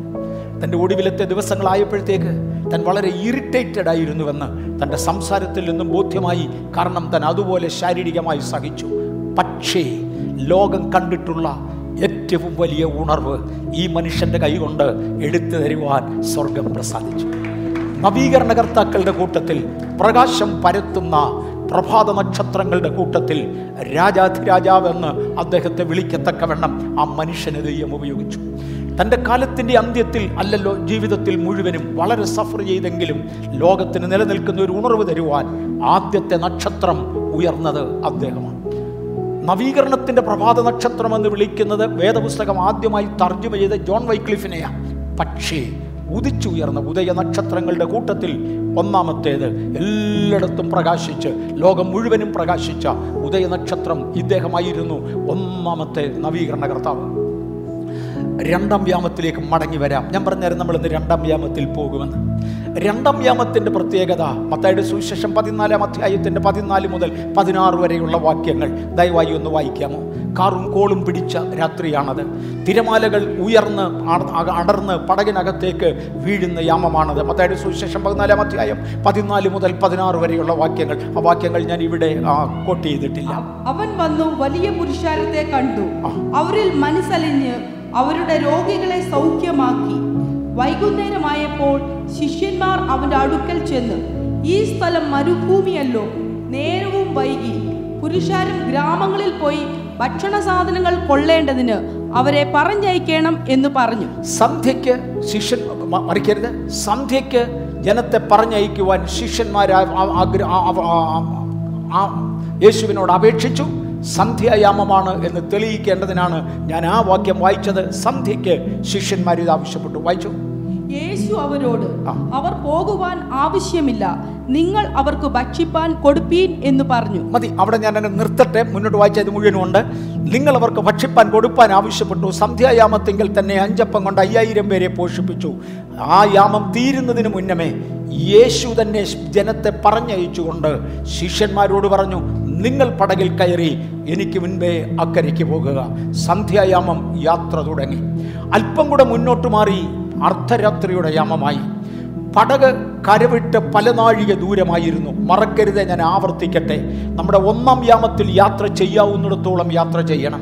പ്രാർത്ഥിച്ചാൽ ഉടൻ മറുപടി കിട്ടുന്ന ഒരു രംഗമുണ്ട് ഏത് ആത്മീയന്റെ ജീവിതത്തിലും. കുറച്ച് കഴിഞ്ഞാൽ അതങ്ങ് മാറും എന്നും അങ്ങനെ പോകത്തില്ല. ചോദിച്ചാൽ ഉടൻ ഉത്തരം ലഭിക്കുന്ന ഒരു സമയമുണ്ട്. പ്രാർത്ഥിച്ചാൽ രോഗശാന്തി നടക്കുന്ന ഒരു സമയമുണ്ട്. സഭ കുതിച്ചുയരുന്ന ഒരു സമയമുണ്ട്. കൃപാവരങ്ങൾ ജ്വലിക്കുന്ന ഒരു കാലഘട്ടമുണ്ട്. എല്ലാ ശുശ്രൂഷകന്മാർക്കും അതുണ്ട്. അത് കഴിഞ്ഞാൽ ഒരു അന്ധകാര യുഗമുണ്ടെന്ന് ഒരർദ്ധരാത്രിയുടെ യാമമുണ്ടെന്ന് അറിഞ്ഞുകൊണ്ട് ഈ യാമത്തിൽ പോകാവുന്നിടത്തോളം മുൻപോട്ട് പോകുവാൻ എന്റെ പ്രിയപ്പെട്ടവരെ ഞാൻ ഓർമ്മിപ്പിക്കട്ടെ. ബഥേൽ മഹാകൃപയാൽ ഇന്നും സന്ധ്യായാമത്തിങ്കല.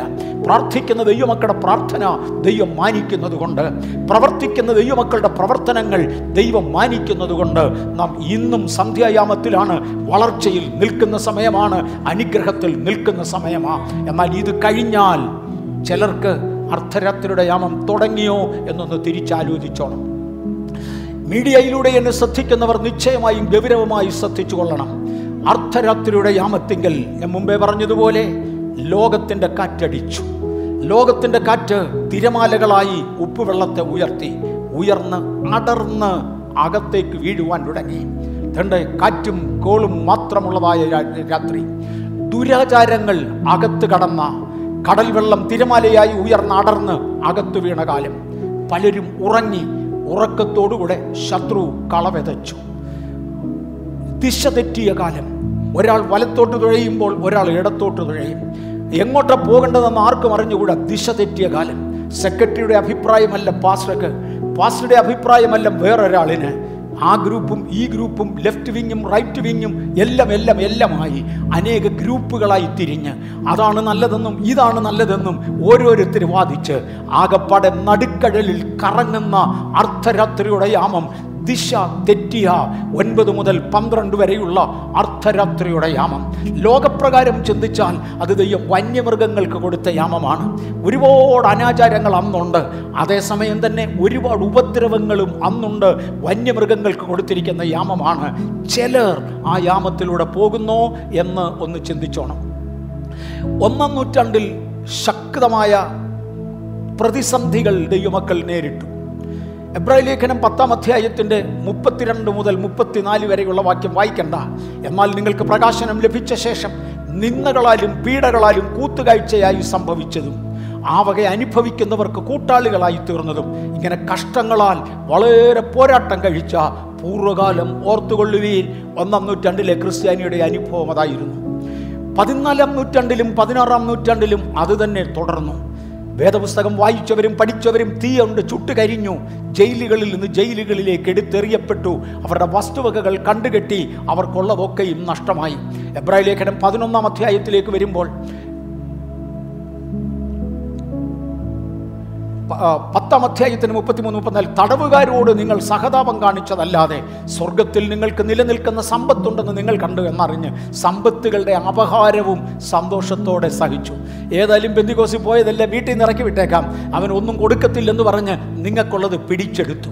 ഏതായാലും പെന്തകോസുകാരനല്ലേ പെന്തകോസുകാരി അല്ലയോ ശമ്പളം കൊടുക്കുന്നില്ലെന്ന് പറഞ്ഞ് പലരുടെ ശമ്പളം കട്ട് ചെയ്തു. വസ്തുക്കളുടെ അപഹാരം വരെ അവർ സന്തോഷത്തോടെ കൈക്കൊണ്ടു. തടവുകാരോട് നിങ്ങൾ അലിവ് കാണിച്ചു. പത്ത് പതിനൊന്നാം അധ്യായത്തിന്റെ മുപ്പത്തി ആറ് മുതൽ മുപ്പത്തി എട്ട് വരെയുള്ള വാക്യങ്ങൾ ദയവായി വായിക്കാം. എബ്രാഹിം ലേഖനം പതിനൊന്നാം അധ്യായം. പത്താം അധ്യായത്തിൽ നിന്നാണ് ഞാൻ ആദ്യം വായിച്ചത്. പതിനൊന്നാം അധ്യായം. ആ മുപ്പത്തി ആറ് മുതൽ മുപ്പത്തി എട്ട് വരെയുള്ള വാക്യങ്ങൾ ദയവായി വായിക്കാം. വേറെ- വായിച്ചു.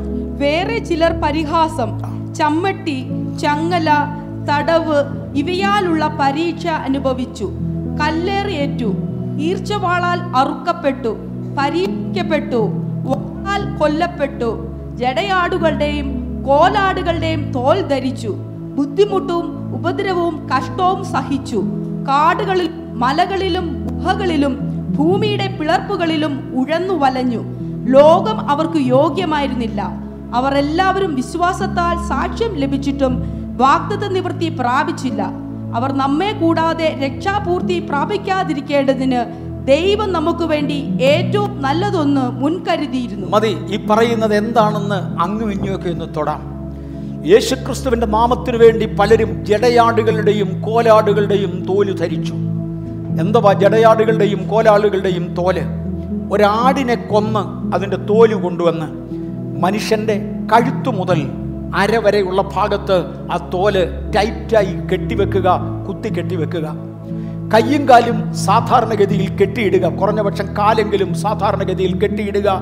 കയ്യ് ഒരു കുറ്റിയോട് ചേർത്ത് കെട്ടുക. എന്നിട്ട് നല്ല വെയിലുള്ള സമയത്ത് വെയിലത്തേക്ക് എടുത്തിടുക. പകലിന്റെ വെയിലിൽ ആ തോൽ അല്പാൽപമായി തോൽ കൊണ്ട് ആ ചൂട് കൊണ്ട് ഉണങ്ങാൻ തുടങ്ങും. ഉണങ്ങുന്നതനുസരിച്ച് തനിക്ക് ശ്വാസം വിടാൻ വയ്യാതെ അവൻ വിമ്മിഷ്ടപ്പെടും. രാത്രിയിലും അവിടെ തന്നെ കിടക്കുക. മഞ്ഞുകൊണ്ട് അല്പം കൂടെ തോൽ റിലാക്സ് ചെയ്യും. അല്പം ശ്വാസം വലിക്കാമെന്നാകും. പിറ്റേ ദിവസം രാവിലെ വീണ്ടും വെയിൽ ഉദിക്കും. ആ വെയിൽ തോലിലടിച്ച് തോലി ചുരുങ്ങും. ഒരാഴ്ചയൊക്കെ ആകുമ്പോഴേക്ക് അസ്ഥികൾ ഓരോന്നോരോന്ന് ഒടിയാൻ തുടങ്ങും.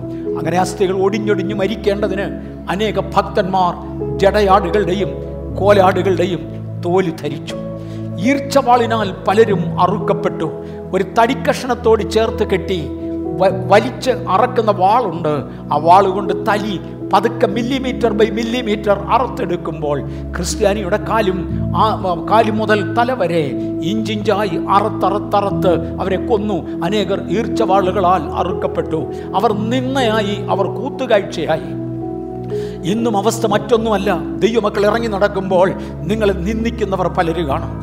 കൂത്ത് ആടുന്നവർ ഒരുപാട് പേര് കാണും. നിങ്ങൾ നിന്നയായും കൂത്തുകാഴ്ചയായും മാറി ഇന്ന് പകല പദവി ലഭിച്ചവർക്കായി കർത്താവിനെ സ്തുതിക്കുന്നു. പക്ഷെ ഒരു കാര്യം മറക്കരുത്. ഒരു ദിവസം നിത്യതയിൽ മടങ്ങിയെത്തുമ്പോൾ നമ്മളെ ഭാഗങ്ങളിലൂടെ യാത്ര ചെയ്യും. കർത്താവ് അനുവദിച്ചാൽ വരുന്ന ആഴ്ചകളിൽ ഒരു ദിവസം നിത്യതയിൽ മടങ്ങിയെത്തുമ്പോൾ തേജോമയനായ കർത്താവ് തന്റെ കൈകളിൽ ആണിപ്പാടുമായി തന്റെ തലയിൽ മുൾക്കിരീടത്തിന്റെ പാടുമായി തന്റെ മാർവിൽ കുത്തിത്തുളച്ച കുന്തത്തിന്റെ പാടുമായി വന്നുകൊണ്ട് എനിക്കും നിങ്ങൾക്കും ക്ഷയിക്കാണ്ട് തന്ന് പ്രപഞ്ചത്തിന്റെ സൃഷ്ടാവ് രാജാക്കന്മാരുടെ രാജാവ് പതിനായിരങ്ങളിൽ സുന്ദരനായവൻ. വന്ന് എന്നെയും നിങ്ങളെയും അഭിനന്ദിക്കുന്ന വേറൊരു ദിവസമുണ്ടെന്ന് മറക്കരുത്. അന്ന് ഈ ലോകത്തിന്റെ ചക്രവർത്തിമാർ ഈ ലോകത്തിന്റെ ഭരണാധികാരികൾ ഈ ലോകത്തിന്റെ പേഴ്സിക്യൂട്ടേഴ്സ് ഒരുമിച്ച് ഞാൻ ഒന്നോ രണ്ടോ പ്രാവശ്യം കഴിഞ്ഞ വർഷങ്ങളിൽ ഇവിടെ അത് എടുത്തിട്ടുണ്ടെങ്കിലും കർത്താവ് അനുവദിക്കുന്നെങ്കിൽ ഈ സീരീസിൽ നമ്മൾ ഒരു പ്രാവശ്യം കൂടെ പോകുവാൻ ആഗ്രഹിക്കുന്നു. ആ കാര്യങ്ങൾ തിരിച്ചു കൊണ്ടുവരുവാൻ ഞാൻ ആഗ്രഹിക്കുന്നുണ്ട്. പീഡിപ്പിക്കപ്പെടുന്ന ഒരു കാലമുണ്ട്. അനേകർ കോലാടുകളുടെയും ജടയാടുകളുടെയും തോലി ധരിച്ചു. അവരൊക്കെയും ചമ്മട്ടി കൊണ്ടും ചങ്ങല കൊണ്ടും അടിക്കപ്പെട്ടു കെട്ടപ്പെട്ടു. ഇതെല്ലാം ഒരു വശമായിരുന്നു. ലോകം അവർക്ക് യോഗ്യമായിരുന്നില്ല. പക്ഷെ ഇതിനപ്പുറത്ത് വേറൊരു ലോകത്തെ എനിക്കും നിങ്ങൾക്കും വേണ്ടി തരുവാൻ. എന്റെ രാജ്യം ഐഹികമല്ല. എനിക്ക് നിത്യമായ ഒരു രാജ്യമുണ്ടെന്ന് കൽപ്പിച്ചവൻ തന്റെ നിത്യഭണ്ണാരത്തിൽ നിന്ന് എനിക്കും നിങ്ങൾക്കും ഇന്ന് തന്നുകൊണ്ട് നടത്തുന്ന ദൈവവഴികൾക്കായി സ്തോത്രം. ഇങ്ങനെ സഭ അലഞ്ഞുകൊണ്ടിരുന്നു. മൂന്നാം നൂറ്റാണ്ടിൽ കുസ്തന്തീനോസ് എന്ന് മലയാളത്തിൽ വിളിക്കുന്ന കോൺസ്റ്റൈൻ ചക്രവർത്തി മതപരിവർത്തനം നടത്തി. കോൺസ്റ്റൈൻ ചക്രവർത്തി ക്രിസ്ത്യാനിയെ അങ്ങേയറ്റം ഉപദ്രവിച്ചിരുന്നയാളാണ് അങ്ങേയറ്റം ഉപദ്രവിച്ചിരുന്നയാളാണ് ഏറ്റവും കൂടുതൽ ഉപദ്രവിച്ചത് കോൺസ്റ്റൈനാണ്. ചക്രവർത്തിമാരുടെ കൂട്ടത്തിൽ ഉപദ്രവിച്ചവരുടെ കൂട്ടത്തിൽ ഒരു പ്രധാനി. ഒന്നാമനെന്ന് പറയാൻ എനിക്കറിയത്തില്ല. ഒരു പ്രധാനിയായിരുന്നു കോൺസ്റ്റൈൻ ചക്രവർത്തി. കോൺസ്റ്റൈൻ ചക്രവർത്തി സഭയെ ഇങ്ങനെ ഉപദ്രവിച്ചു മുടിച്ചു. പക്ഷേ അദ്ദേഹത്തിന്റെ സ്വന്തം മാതാവ് ഒരു ക്രിസ്ത്യാനിയായിരുന്നു. അദ്ദേഹത്തിന്റെ അമ്മ രഹസ്യമായി ക്രിസ്തുവിനെ വിശ്വസിക്കുകയും മകന്റെ മാനസാന്തരത്തിനു വേണ്ടി അങ്ങേയറ്റം പ്രാർത്ഥിക്കുകയും ചെയ്തു. ഒരു ദിവസം താൻ ഒരു ഒരു യുദ്ധത്തിൽ പരാജയപ്പെട്ടു. ഒരു യുദ്ധത്തിൽ പരാജയപ്പെട്ട് തന്റെ സൈന്യമെല്ലാം നഷ്ടമായി. താൻ ഒറ്റയ്ക്ക് ഒളിച്ചോടി ശത്രു കൊല്ലാതെ പിടിപെടാതെ താൻ ഒറ്റയ്ക്ക് ഒളിച്ചോടി ഒരു വനത്തിൽ കിടക്കുമ്പോൾ ആ വനത്തിൽ കിടന്നൊന്ന് മയങ്ങി. ആ കിടക്കുന്ന സമയത്ത് ഒരു സ്വപ്നം കണ്ടു. കുരിശിന്റെ രൂപം ധരിച്ച ചുവന്ന കുരിശിന്റെ രൂപം ധരിച്ച ഒരു കൂട്ടം പടയാളികൾ ചേർന്ന് അദ്ദേഹത്തിന് വേണ്ടി യുദ്ധം ചെയ്യുന്നതായും യുദ്ധത്തിൽ അദ്ദേഹം ജയിക്കുന്നതായും കോൺസ്റ്റൈൻ ഒരു സ്വപ്നം കണ്ടു.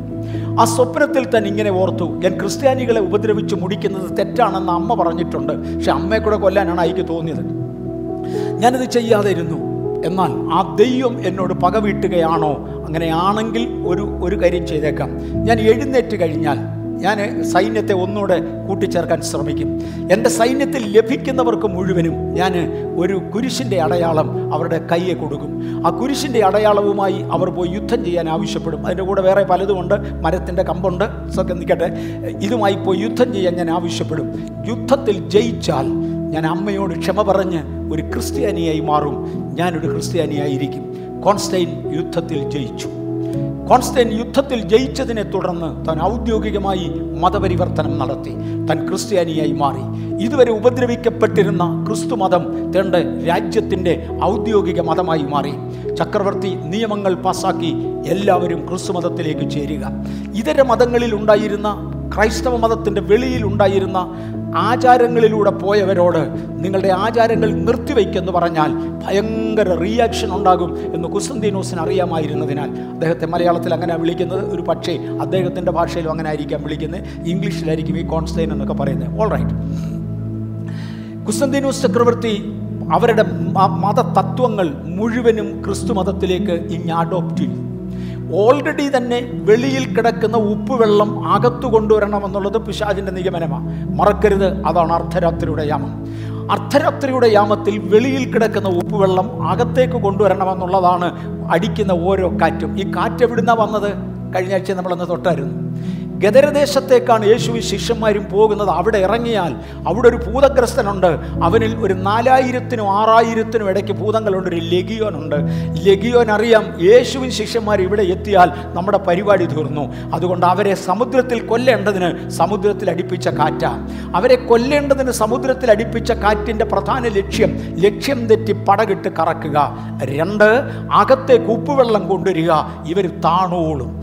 ആത്മമണ്ഡലത്തിൽ മുഴുവനും നടക്കുന്നത് ഇതാണ്. അകത്തെ കുപ്പുവെള്ളം വന്നാൽ ആവർത്തിച്ച് പറയട്ടെ അകത്തെ കുപ്പുവെള്ളം വന്നാൽ മൂന്നാം പ്രാവശ്യവും പറയട്ടെ അകത്തെ കുപ്പുവെള്ളം വന്നാൽ പടക് താഴും എന്റെ ആത്മജീവൻ നഷ്ടമാകും. ഇത് കൊണ്ടുവരേണ്ടതിനാണ് പടകിൽ കടലിൽ കാറ്റടിച്ചത്. ആ ഉപ്പുവെള്ളങ്ങൾ അകത്തേക്ക് വന്നു കണ്ട പലതും സഭയ്ക്ക് ഉള്ളിലേക്ക് വരുവാൻ തുടങ്ങി. ഒന്നാം നൂറ്റാണ്ട് മുതൽ ഇരുപത്തി ഒന്നാം നൂറ്റാണ്ട് വരെ നടന്ന ഒരുപാട് ഒരുപാട് കാര്യങ്ങളിൽ പ്രധാനമായ ചിലത് എനിക്ക് തോന്നുന്നത് എന്റെ കയ്യിൽ ഞാൻ എഴുതി വെച്ചിരിക്കുന്നത് നാൽപ്പതോളം കാര്യങ്ങളുണ്ട്. അതിൽ ചുരുക്കം ചിലത് മാത്രം തൊട്ടേച്ച് നമ്മുടെ പ്രായോഗികത്തിലേക്ക് ഇനി മാറാൻ പോകുകയാണ് രണ്ടാം നൂറ്റാണ്ടിൽ സഭ അധ്യക്ഷന്മാരെ പുരോഹിതന്മാർ എന്ന് വിളിക്കാൻ തുടങ്ങി. അതുവരെ പുരോഹിതന്മാർ സഭയിൽ ഇല്ലായിരുന്നു ക്രിസ്തീയ സഭയ്ക്ക് സഭ അധ്യക്ഷന്മാരുണ്ടായിരുന്നു. അവരെ പുരോഹിതന്മാരെന്ന് വിളിക്കാൻ തുടങ്ങി. മൂന്നാം നൂറ്റാണ്ടായപ്പോഴത്തേക്ക് പുരോഹിതന്മാരുള്ള ബലി അർപ്പണം തുടങ്ങി തിരുമേശയെ ബലിയാക്കി മാറ്റി.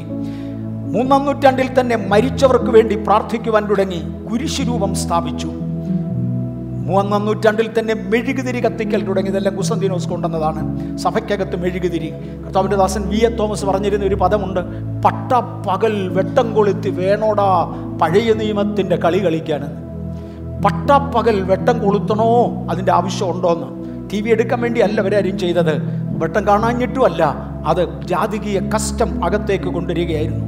സൂര്യദേവന്റെ ഉത്സവ ദിവസമായ ഡിസംബർ ഇരുപത്തി അഞ്ചാം തീയതി ജൂലിയൻ മാർപ്പാപ്പ മാറ്റി അതിനെ ക്രിസ്തുമസ് എന്ന് അദ്ദേഹം വിളിച്ചു. മാലാഖമാർ മരിച്ച വിശുദ്ധന്മാർ തിരുസ്വരൂപങ്ങൾ മുതലായവ വണങ്ങുവാൻ തുടങ്ങി. എഫ് എസ് ഒ സുനഹദോസിൽ വെച്ച് മറിയത്തെ ദൈവമാതാവ് എന്ന് വിളിച്ചു. പുരോഹിതന്മാർ പ്രത്യേക വസ്ത്രം ധരിക്കുവാൻ തുടങ്ങി. കളർപ്പകട്ടുള്ള നിറപ്പകട്ടുള്ള വസ്ത്രങ്ങൾ സാധാരണക്കാരിൽ നിന്ന് വ്യത്യസ്തമായി കാണിക്കുവാൻ ജാതകീയ പുരോഹിതന്മാർ ധരിച്ചിരുന്നത് ഇങ്ങോട്ട് മാറി. അന്ത്യകൂദാശ ആരംഭിച്ചു. ശുദ്ധീകരണ സ്ഥലത്തെക്കുറിച്ചുള്ള പഠിപ്പിക്കലുകൾ ആരാധിച്ചു. ഞാൻ നിർത്തിക്കോട്ടെ. ഇതുപോലെ ഒരു നാൽപ്പതോളം എണ്ണം സഭയുടെ അകത്തേക്ക് കയറി അന്ധകാര യുഗത്തിൽ സഭ മുഴുവനും ഉപ്പുവെള്ളം കൊണ്ട് നിറഞ്ഞു. ഈ ഉപ്പുവെള്ളത്തിൽ നിന്ന് സഭയെ വിടുവിക്കേണ്ടതിനാണ് ഒരു പ്രഭാതയാമം കർത്താവ് കൽപ്പിച്ചതും. നക്ഷത്രങ്ങൾ ഓരോന്നോരോന്ന് തെളിഞ്ഞു തുടങ്ങുന്നതും സതുപദേശങ്ങൾ വെളിയിലേക്ക് വരുന്നതും. ഞാനിത് വായി- വായിക്കുന്നില്ല അങ്ങ് മാറാൻ പോകുകയാണ് നാം ഇന്ന് ഏത് യാമത്തിലെന്ന് നമുക്ക് നമ്മെ ഒന്ന് ശോധന ചെയ്യാം. ഞാൻ പറഞ്ഞ ഞാൻ രണ്ടാം യാമത്തിൽ മടങ്ങി വരുമെന്ന് ഈ ഉദ്ദേശത്തോടെയാണ് മടങ്ങി വരുന്നത്. നമ്മൾ ഇന്ന് ഏത് യാമത്തിലാണ് നിങ്ങളുടെ യജമാനൻ ഏത് യാമത്തിൽ വരുമെന്ന് നിങ്ങൾ അറിയാത്തത് കൊണ്ട് ഉണർന്നിരിപ്പീൻ. രണ്ടാം യാമത്തിൽ കടന്നുകൂടിയ ദുരാചാരങ്ങൾ നാലാം യാമത്തിൽ ഓരോന്നും മനുഷ്യർക്ക് ദൈവം മനസ്സിലാക്കി കൊടുത്തു. നാം ഇന്ന് രണ്ടാം യാമത്തിലോ? അതോ മൂന്നാം യാമത്തിലോ? അതോ നാലാം യാമത്തിലോ? എവിടെയാണ് നാം? സഭ വേർപാടിലേക്ക് ഒരിക്കൽ കടന്നു വന്നു. ഇന്ന് ആ വെള്ളം അകത്ത് കയറിയോ പെന്തക്കോസുകാരൻ കുരിശു വണക്കത്തിന് പോകത്തില്ല. പെന്തക്കോസ്തുകാരൻ തിരു ഓസ്തിയെ നമസ്കരിക്കത്തില്ല. പെന്തക്കോസ്തുകാരൻ വിഗ്രഹങ്ങളുടെ മുമ്പിൽ കുമ്പിടത്തില്ല. നമ്മൾ അവിടെ നിന്ന് മാറി. പക്ഷേ നാം ഇന്ന് പുറകോട്ട് പോകുകയാണോ? അവിടുത്തെ ഭക്തന്റെ കഴുത്തേൽ കാശുരൂപമുണ്ടെങ്കിൽ ഇവിടുത്തെ ഭക്തന്റെ കഴുത്തേൽ ക്രൂശുരൂപം കാണും. പദങ്ങൾ മറക്കണ്ട. അവിടുത്തെ ഭക്തന് പൊട്ടു തൊട്ടെങ്കിൽ ഇവിടുത്തെ ഭക്തൻ ചുട്ടികുത്തും. അവിടുത്തെ ഭക്തൻ അയോഗ്യമായി വസ്ത്രം ധരിച്ചെങ്കിൽ ഇവിടുത്തെ ഭക്തൻ അതിനേക്കാൾ ഗതികേടിലാകും. അവിടുത്തെ ഭക്തൻ വേണ്ടായ്മ കാണിച്ചെങ്കിൽ ഇവിടുത്തെ ഭക്തൻ അത് തന്നെ. കടലിലെ ഉപ്പുവെള്ളം പടകിൽ തിരിച്ചു വരുന്ന അന്ധകാര യുഗത്തിലേക്ക് തിരികെ പോകരുതേ എന്ന് ഞാൻ ദൈവസഭയെ ഓർമ്മിപ്പിക്കുന്നു. സഭ അങ്ങേയറ്റം പീഡ അനുഭവിക്കപ്പെട്ട കാലങ്ങളിൽ ഒന്നിൽ പല്ലക്കും പരവതാനിയും അലുക്കിട്ട കൊടയും. എന്ന് വേണ്ട രാജകീയ പദവികളിൽ പലതും സഭയ്ക്ക് കൊടുക്കുവാൻ ചില രാജാക്കന്മാർ മുന്നോട്ട് വന്നു. എന്റെ പ്രിയപ്പെട്ടവരെ നമ്മുടെ കണ്ണ് കുരുടാക്കി കളയുന്ന അത്തരങ്ങളിലേക്ക് ഇറങ്ങാതെ ഇന്ന് പകൽ ഒന്നുകൂടെ ഞാൻ നിങ്ങളെ ഓർമ്മിപ്പിക്കട്ടെ. ഞാൻ കഴിഞ്ഞ ആഴ്ച ലേറ്റ് ആയിട്ടാണ് വന്നത്. എന്തുകൊണ്ടാണെന്ന് ഞാനിപ്പോൾ ഓർക്കുന്നില്ല. ഇന്നും ലേറ്റ് ആയിട്ട് ലേറ്റ് എന്ന് പറഞ്ഞാൽ ഏഴരയ്ക്ക് ശേഷം ഏഴേ മുക്കാലിന് ശേഷം വന്നെന്നല്ല ഞാൻ പറഞ്ഞേ. ഞാൻ വരേണ്ട സമയം അതിനേക്കാൾ ഒത്തിരിയും കൂടെ മുന്നേ. അവിടുന്ന് ഇന്ന് കഴിഞ്ഞ രാത്രിയിൽ ഞാൻ തയ്യാറാക്കി വെച്ചിരുന്ന പവർ പോയിന്റിൽ ഈ ഭാഗങ്ങൾ ആഡ് ചെയ്യാൻ ദൈവാത്മാവ് എന്നോട് ആവശ്യപ്പെട്ടു. എന്ന് പറഞ്ഞാൽ ഇന്ന് വരുന്ന ആരോടൊക്കെയോ ദൈവത്തിന് പറയാനുണ്ട്. വിട്ടുകളഞ്ഞത് സഭയിലേക്ക് മടങ്ങി വരികയാണ്. പടകിലേക്ക് തിര തള്ളിക്കയറുകയാണ്. എന്താണ് ഇതിന് കാരണമായി തീർന്നത്? സഭ റോയലായി മാറി. റോയാലിറ്റി സഭയ്ക്ക് വന്നു ലഭിച്ചതോടുകൂടെ പണമുണ്ടാക്കുവാൻ ദ്രവ്യാഗ്രഹത്തിലേക്ക് ഒരു കൂട്ടർ മുങ്ങിക്കഴിഞ്ഞു. അതുകൊണ്ട് നാം വല്ലപ്പോഴും ഒഴുകിപ്പോകാതിരിക്കേണ്ടതിന് കേട്ടത് അധികം ശ്രദ്ധയോടെ കരുതിക്കൊള്ളുവാൻ ആവശ്യമാകുന്നു. എബ്രായ ലേഖനം രണ്ടാം അധ്യായത്തിന്റെ ഒന്നാമത്തെ വാക്യം വിശുദ്ധ പൗലോസ് എബ്രായ ക്രിസ്ത്യാനികളെ എഴുതി ഓർമ്മിപ്പിക്കുന്നതാണ്. നമ്മെ ഒഴുക്കിക്കളയേണ്ടതിന് ഒരു ഒഴുക്കുണ്ട്. ഈ ലോകത്തിന് അതിന്റെതായ ഒരു കറണ്ടുണ്ട്. ലോകത്തിന്റെ കറണ്ടിൽ ഒഴുകിപ്പോകാതിരിക്കേണ്ടതിന് എന്നെ കേൾക്കുന്ന എന്റെ പ്രിയപ്പെട്ടവരെ ഹൃദയം തുറന്ന ആത്മാർത്ഥതയോടെ ഇന്ന് പകൽ ഒരു പ്രാവശ്യം കൂടെ ഞാൻ ഓർമ്മിപ്പിക്കട്ടെ. ഹൃദയം തുറന്ന ആത്മാർത്ഥതയോടെ നമ്മെ ഒഴുക്കിക്കൊണ്ടു പോകുന്ന ഒരു ഒഴുക്ക് ലോകത്തിലുണ്ട്. അതിനകത്ത് നാം വീഴരുതേ. ഇവ ഈ കാലത്ത് ഇങ്ങനെ. ഈ കാലഘട്ടങ്ങളിൽ ഇങ്ങനെ മോനെ ഏത് കാലഘട്ടത്തിലും കടലിലെ വെള്ളം ഉപ്പാടാ. നീ ഈ കാലഘട്ടമേ കണ്ടുള്ളൂ. കാര്യം നമുക്ക് ജീവിക്കാൻ ഏറ്റവും കൂടിയാൽ നൂറ് കൊല്ലമാ അതിന് താഴെയുള്ള ആയുസ്സേ ഉള്ളൂ. ഒരു കാലമേ നമ്മൾ കാണുന്നുള്ളൂ പക്ഷേ ആരംഭകാലം മുതലേ കടലിലെ വെള്ളം ഉപ്പാ. അതിനകത്ത് നീ പോയി ചാടാതെ. ഇപ്പൊ വിവാഹങ്ങൾ നടക്കുന്നത് ഇങ്ങനെയാ. ഇപ്പൊ വസ്ത്രധാരണം അങ്ങനെയാ ഇപ്പോൾ ഉപവാസം ഇങ്ങനെയാ ഇപ്പൊ പാട്ട് മറ്റേതുപോലെയാ. അല്ല ഉപ്പ് വെള്ളം ഉപ്പ് വെള്ളമാണ്. ഞാൻ ഇരിക്കുന്ന പടകിനകത്ത് ഉപ്പ് വെള്ളം പാടില്ല. കേട്ടത് അധികം ശ്രദ്ധയോടെ കരുതുവാൻ ആവശ്യമെന്ന് പരിശുദ്ധാത്മാവ് ഇന്ന് ഒരു പ്രാവശ്യം കൂടെ ഓർമ്മിപ്പിക്കുകയാണ്. തുടർന്ന് ഉദിച്ചുയർന്നതായ നക്ഷത്ര പ്രഭാത നക്ഷത്രങ്ങളിൽ ഒന്നാണ് ജോർജ് ഫോക്സ്. ആയിരത്തി അറുന്നൂറ്റി ഇരുപത്തിനാലിൽ ഇംഗ്ലണ്ടിൽ ജനിച്ച ജോർജ് ഫോക്സ് ഏതാണ്ട് അറുപത്തി ആറ് വയസ്സ് വരെ ജീവിച്ചിരുന്നു. ഭക്തന്മാരിൽ പലരും പ്രഭാത നക്ഷത്രങ്ങൾ ഇങ്ങോട്ട് എടുത്തു കഴിഞ്ഞാൽ ഭക്തന്മാരിൽ പലരും അറുപതിന് മുമ്പേ പോയി അറുപത് അടുത്തുപോയി അങ്ങനെ പൗലോസോ ഇപ്പോൾ വയസ്സ് വൃദ്ധനായ ഞാനെന്നൊക്കെ അദ്ദേഹം പറയുമ്പോൾ അറുപത്തെട്ടാം വയസ്സിൽ ആൾ പോയി. അതിനേക്കാളൊക്കെ കൂടുതൽ ജീവിക്കുവാൻ ഇവിടുത്തെ സീനിയർ സിറ്റിസൺസിൽ പലരെയും ദൈവം അനുവദിച്ചു എന്നെ അനുവദിച്ചു ഞാൻ ദൈവത്തെ സ്തുതിക്കുന്നു. അവരുടെയൊക്കെ ടെൻഷനുകൾ ഭയങ്കരമായിരുന്നു. അവരൊക്കെ അനുഭവിച്ച വ്യഥകളും പീഡകളും അതിന് ഭയങ്കരമായിരുന്നു. എന്നാൽ അതിനപ്പുറത്ത് അവരെ ധൈര്യപ്പെടുത്തിയ ഒന്നുണ്ട്. നിത്യതയുടെ തുറമുഖത്ത് ഒരു ദിവസം ഒരുമിച്ച് കാണും ആ ചിന്ത അവരുടെ ഉള്ളിൽ ഉണ്ടായിരുന്നു ജോർജ് ഫോക്സ് ഇന്നർ ലൈറ്റ് എന്നായിരുന്ന അദ്ദേഹത്തിന്റെ പ്രധാ പ്രസംഗത്തിന്റെ പ്രധാന വിഷയം ക്രിസ്തു നിങ്ങളിൽ എന്ന ആശയം വളർന്നു വളർന്നു വളർന്ന് നിങ്ങളിൽ ഒരു പ്രകാശമുണ്ടെന്നും ആ പ്രകാശം വെളിയിലേക്ക് പോകണമെന്നും അദ്ദേഹം പ്രസംഗിച്ചു. അദ്ദേഹം ഒരു വിഭാഗം ആളുകളെ കൂട്ടിച്ചേർത്ത്. ജോർജ് ഫോക്സിനെ തീർക്കാനോ എനിക്ക് ഒക്കത്തില്ലെന്ന് എനിക്കറിയാം. വരുന്ന ആഴ്ചയിൽ നമ്മൾ ജോർജ് ഫോക്സിൽ മടങ്ങി വരുവാൻ ആഗ്രഹിക്കുന്നു. വലിയ വിശദീകരണം അല്ല വലിയ എക്സ്പ്ലനേഷൻ അതിന്റെ പിൻപിലത്തെ ഭാഗങ്ങൾക്ക് കൊടുക്കാതെ ഒരു അഞ്ച് മിനിറ്റിനകം ഞാൻ ജോർജ് ഫോക്സിനെ നിർത്തി ഇരുന്നോളാം. ജോർജ് ഫോക്സ് ജനിച്ചത് ഒരു സാധാരണ പാവപ്പെട്ട കുടുംബത്തിലായിരുന്നു. പാവപ്പെട്ട കുടുംബത്തിൽ. താൻ ആദ്യം കുറച്ച് നാൾ ഒരാട്ടിടയന്റെ ഏറെക്കുറെ അടിമ എന്ന വണ്ണം അയാൾ പറയുന്ന അടിമവേല മുഴുവനും ചെയ്തു. പിന്നൊരു അതിനുശേഷം അദ്ദേഹം ഒരു ചെരുപ്പ് കുത്തിയുടെ കൂടെ കൂടി ചെരുപ്പ് കുത്തി കൊടുക്കുന്ന ജോലികൾ ചെയ്തു. ചെരുപ്പ് കൊണ്ടുവരുവാനും ഊറയ്ക്ക് തോൽ കൊണ്ടുവരുവാനും ഊറക്കിടുവാനും അങ്ങനെ പലതും ചെയ്തു. പിന്നെ ഇത് രണ്ട് ജോലിയും കൂടെ ഒരുമിച്ച് ചെയ്തു. അങ്ങനെ ഒരു കുറച്ച് പൈസ അദ്ദേഹത്തിന്റെ കയ്യിലുണ്ടായി ഒരവധി ദിവസം ഒന്ന് കൊണ്ടാടുവാൻ അദ്ദേഹം തീരുമാനിച്ചു. താൻ രക്ഷിക്കപ്പെട്ടവനൊന്നും അല്ല കാലത്ത്. ഒരവധി ദിവസം കൊണ്ടാടുവാൻ വേണ്ടി താൻ ഒറ്റയ്ക്ക് തന്റെ പതിനേഴാമത്തെ വയസ്സിൽ തന്റെ കസിൻസിൽ ചിലരുടെ കൂടെയും സ്നേഹിതരിൽ ചിലരുടെ കൂടെയും കൂടി അവരെല്ലാം ബിയർ കുടിക്കുന്നവനാ. ഈ മനുഷ്യന് ബിയർ കുടിക്കാൻ അന്ന് വരെ സാധിച്ചിട്ടില്ല. കാര്യം തന്റെ കാശില്ല. കാശില്ലാത്ത താൻ കൂട്ടുകാരുടെ കൂടെ ബിയർ കുടിക്കാൻ പോയി. അല്പം കുടിച്ചപ്പോൾ അതിന്റെ നാറ്റമോ മണമോ എന്തോ അദ്ദേഹത്തിന് പിടിക്കാതെ വന്നു. അദ്ദേഹം വളരെ അല്പം മാത്രം കുടിച്ചു. പക്ഷെ മറ്റവരൊക്കെ ലെക്കില്ലാതെ കുടിച്ചു കുടിച്ചു കുടിച്ചു കുടിച്ചു വീണു. പക്ഷെ എല്ലാവരും കൂടെ ചേർന്ന് പറഞ്ഞു നീ ഞങ്ങളുടെ കൂടെ വന്നിട്ട് ഞങ്ങളെപ്പോലെ കുടിക്കാഞ്ഞതുകൊണ്ട് ശിക്ഷിക്കാൻ പോകുകയാണ് ഇന്ന് ആരെല്ലാം എത്ര കുടിച്ചിട്ടുണ്ടോ മൊത്തം ബിയറിന്റെ പൈസ നീ കൊടുത്തേ പറ്റുള്ളൂ ജോർജ് ഫോക്സിന്റെ ഒരു വർഷത്തെ മുഴുവൻ സമ്പാദ്യം. രണ്ടു പേർക്ക് അടിമവേല ചെയ്ത് ഉണ്ടാക്കിയ മുഴുവൻ പണവും ഒരു വർഷത്തെ പണം മുഴുവനും കൊടുത്ത ശേഷമേ അവരദ്ദേഹത്തെ വിട്ടുള്ളൂ. താൻ വളരെ അക്ഷമനായി പോയി എവിടെയോ കിടക്കുമ്പോൾ ഒരാശരീരി ശബ്ദം കേട്ടു. ഞാൻ ദൈവമാ. നീ ഈ ലോകത്തിന്റെ കൂട്ടുകെട്ടിൽ പോകാനല്ല നീ എന്നെ സേവിക്കുവാൻ വാ. ഞാൻ നിന്നെ അനുഗ്രഹിക്കാം. അത് ദൈവശബ്ദമാണെന്ന് അദ്ദേഹം തിരിച്ചറിഞ്ഞു. വളരെ വേഗത്തിൽ തുടർന്ന് ജോർജ് ഫോക്സ് തനിക്ക് വേദപുസ്തകം പറഞ്ഞു കൊടുക്കേണ്ടതിനും ബൈബിളിൽ നിന്ന് സംശയം ചോദിക്കേണ്ടതിനും പ്യൂരിറ്റൻസിനെ കണ്ടുമുട്ടി. അവർ പഠിപ്പിച്ച പഠിപ്പിക്കലുകൾ കത്തോലിക്ക സഭയിൽ നിന്നും തികച്ചും വ്യത്യസ്തമാകയാൽ ഒരു കത്തോലിക്ക പുരോഹിതനോട് സംശയം ചോദിക്കാൻ ചെന്നു. പുരോഹിതൻ അദ്ദേഹത്തെ നിവൃത്തിയില്ലാതെ വന്നപ്പോൾ കൈ നിവൃത്ത അടിച്ചു. ചോദ്യങ്ങൾക്ക് മറുപടിയില്ലാതെ വന്നപ്പോൾ കൈകൊണ്ടൊരു മറുപടി കൊടുത്തു. അദ്ദേഹം അതും കൊണ്ട് ബുദ്ധിമുട്ടി മാറുമ്പോൾ അല്പം പ്രാർത്ഥിക്കുവാൻ ആ പ്യൂരിറ്റൻസ് പഠിപ്പിച്ചത് ഓർമ്മ വന്നു. മൊറോവിയൻസിന്റെ പ്രമാണപ്രകാരം ഉപവസിച്ച് പ്രാർത്ഥിക്കാൻ തീരുമാനിച്ചു. ഇരുന്ന് പ്രാർത്ഥിക്കുവാൻ അദ്ദേഹത്തിന് വീടില്ല. ഇരുന്ന് പ്രാർത്ഥിക്കാൻ അദ്ദേഹത്തിനൊരു സ്ഥലമില്ല. അദ്ദേഹം നോക്കിയപ്പോൾ ഒരു കച്ചിത്തുറു ഒരിടത്ത് നിൽക്കുന്നത് കണ്ടു. ആ കച്ചിത്തുറുവിന്റെ കീഴിൽ കയറിയാൽ ആരും കാണത്തില്ലെന്ന് തോന്നി. തന്റെ പത്തൊമ്പതാമത്തെ വയസ്സിൽ കച്ചിത്തുറുവിന്റെ അക കീഴിൽ കയറി കച്ചിത്തുറുവിന്റെ കീഴിലിരുന്ന് പ്രാർത്ഥന തുടങ്ങി. ഒരു ദിവസം കഴിഞ്ഞു രണ്ട് ദിവസം കഴിഞ്ഞു മൂന്ന് ദിവസം കഴിഞ്ഞു. തന്റെ ജോർജ് ഫോക്സിനെ കാണുന്നില്ലെന്നും പറഞ്ഞ് ആളുകളെല്ലാം തിരക്കി നടക്കുക. ജോർജ് ഫോക്സ് ഇല്ല. അങ്ങാണ് ഒരു കാഴ്ച കാണുന്നത്. നാലാമത്തെ ദിവസം തന്റെ കച്ചിത്തുറുവും മരവും കൂടെ നിന്ന് വിറയ്ക്കുന്നു. ആ കച്ചിത്തുറുവിൽ കെട്ടിപ്പിടിച്ചുകൊണ്ടാണ് അദ്ദേഹം അകത്ത് അടിയിലിരിക്കുന്നത്. ആ മരം നിന്ന് വിറയ്ക്കുന്നു. എന്തു പറ്റി മരം വിറയ്ക്കുവാൻ ഇതിനടിയിലെങ്ങാനും വല്ല വന്യമൃഗങ്ങളും ഉണ്ടോ എന്നറിയുവാൻ ആളുകൾ വന്ന് കച്ചിത്തുറുവിന്റെ അടുത്തെത്തിയപ്പോൾ അടിയിൽ നിന്നൊരു പൊറുപൊറുക്കുന്ന അന്യഭാഷ കേൾക്കാം. തണ്ട് പൊക്കി നോക്കിയപ്പോൾ ജോർജ് ഫോക്സ് അകത്തിരിക്കുക. അദ്ദേഹം മരത്തിൽ അങ്ങ് കെട്ടിപ്പിടിച്ചു. തന്റെ ശരീരബലം കുറഞ്ഞതിനാൽ തന്നെ മരത്തിൽ കെട്ടിപ്പിടിച്ചു. താൻ വിറയ്ക്കുന്ന വിറയിലാണ് മരത്തിന്റെ മണ്ട കുലുങ്ങുന്നത് എന്ന് കണ്ടു.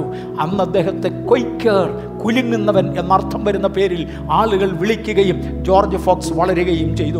ദൈവം അനുവദിച്ചാൽ അടുത്തയാഴ്ചയിൽ ജോർജ് ഫോക്സിനെ കുറിച്ച് തുടരുവാൻ ആഗ്രഹിക്കുന്നു. പക്ഷെ താൻ രംഗത്ത് കൊണ്ടുവന്നത് അന്യഭാഷ.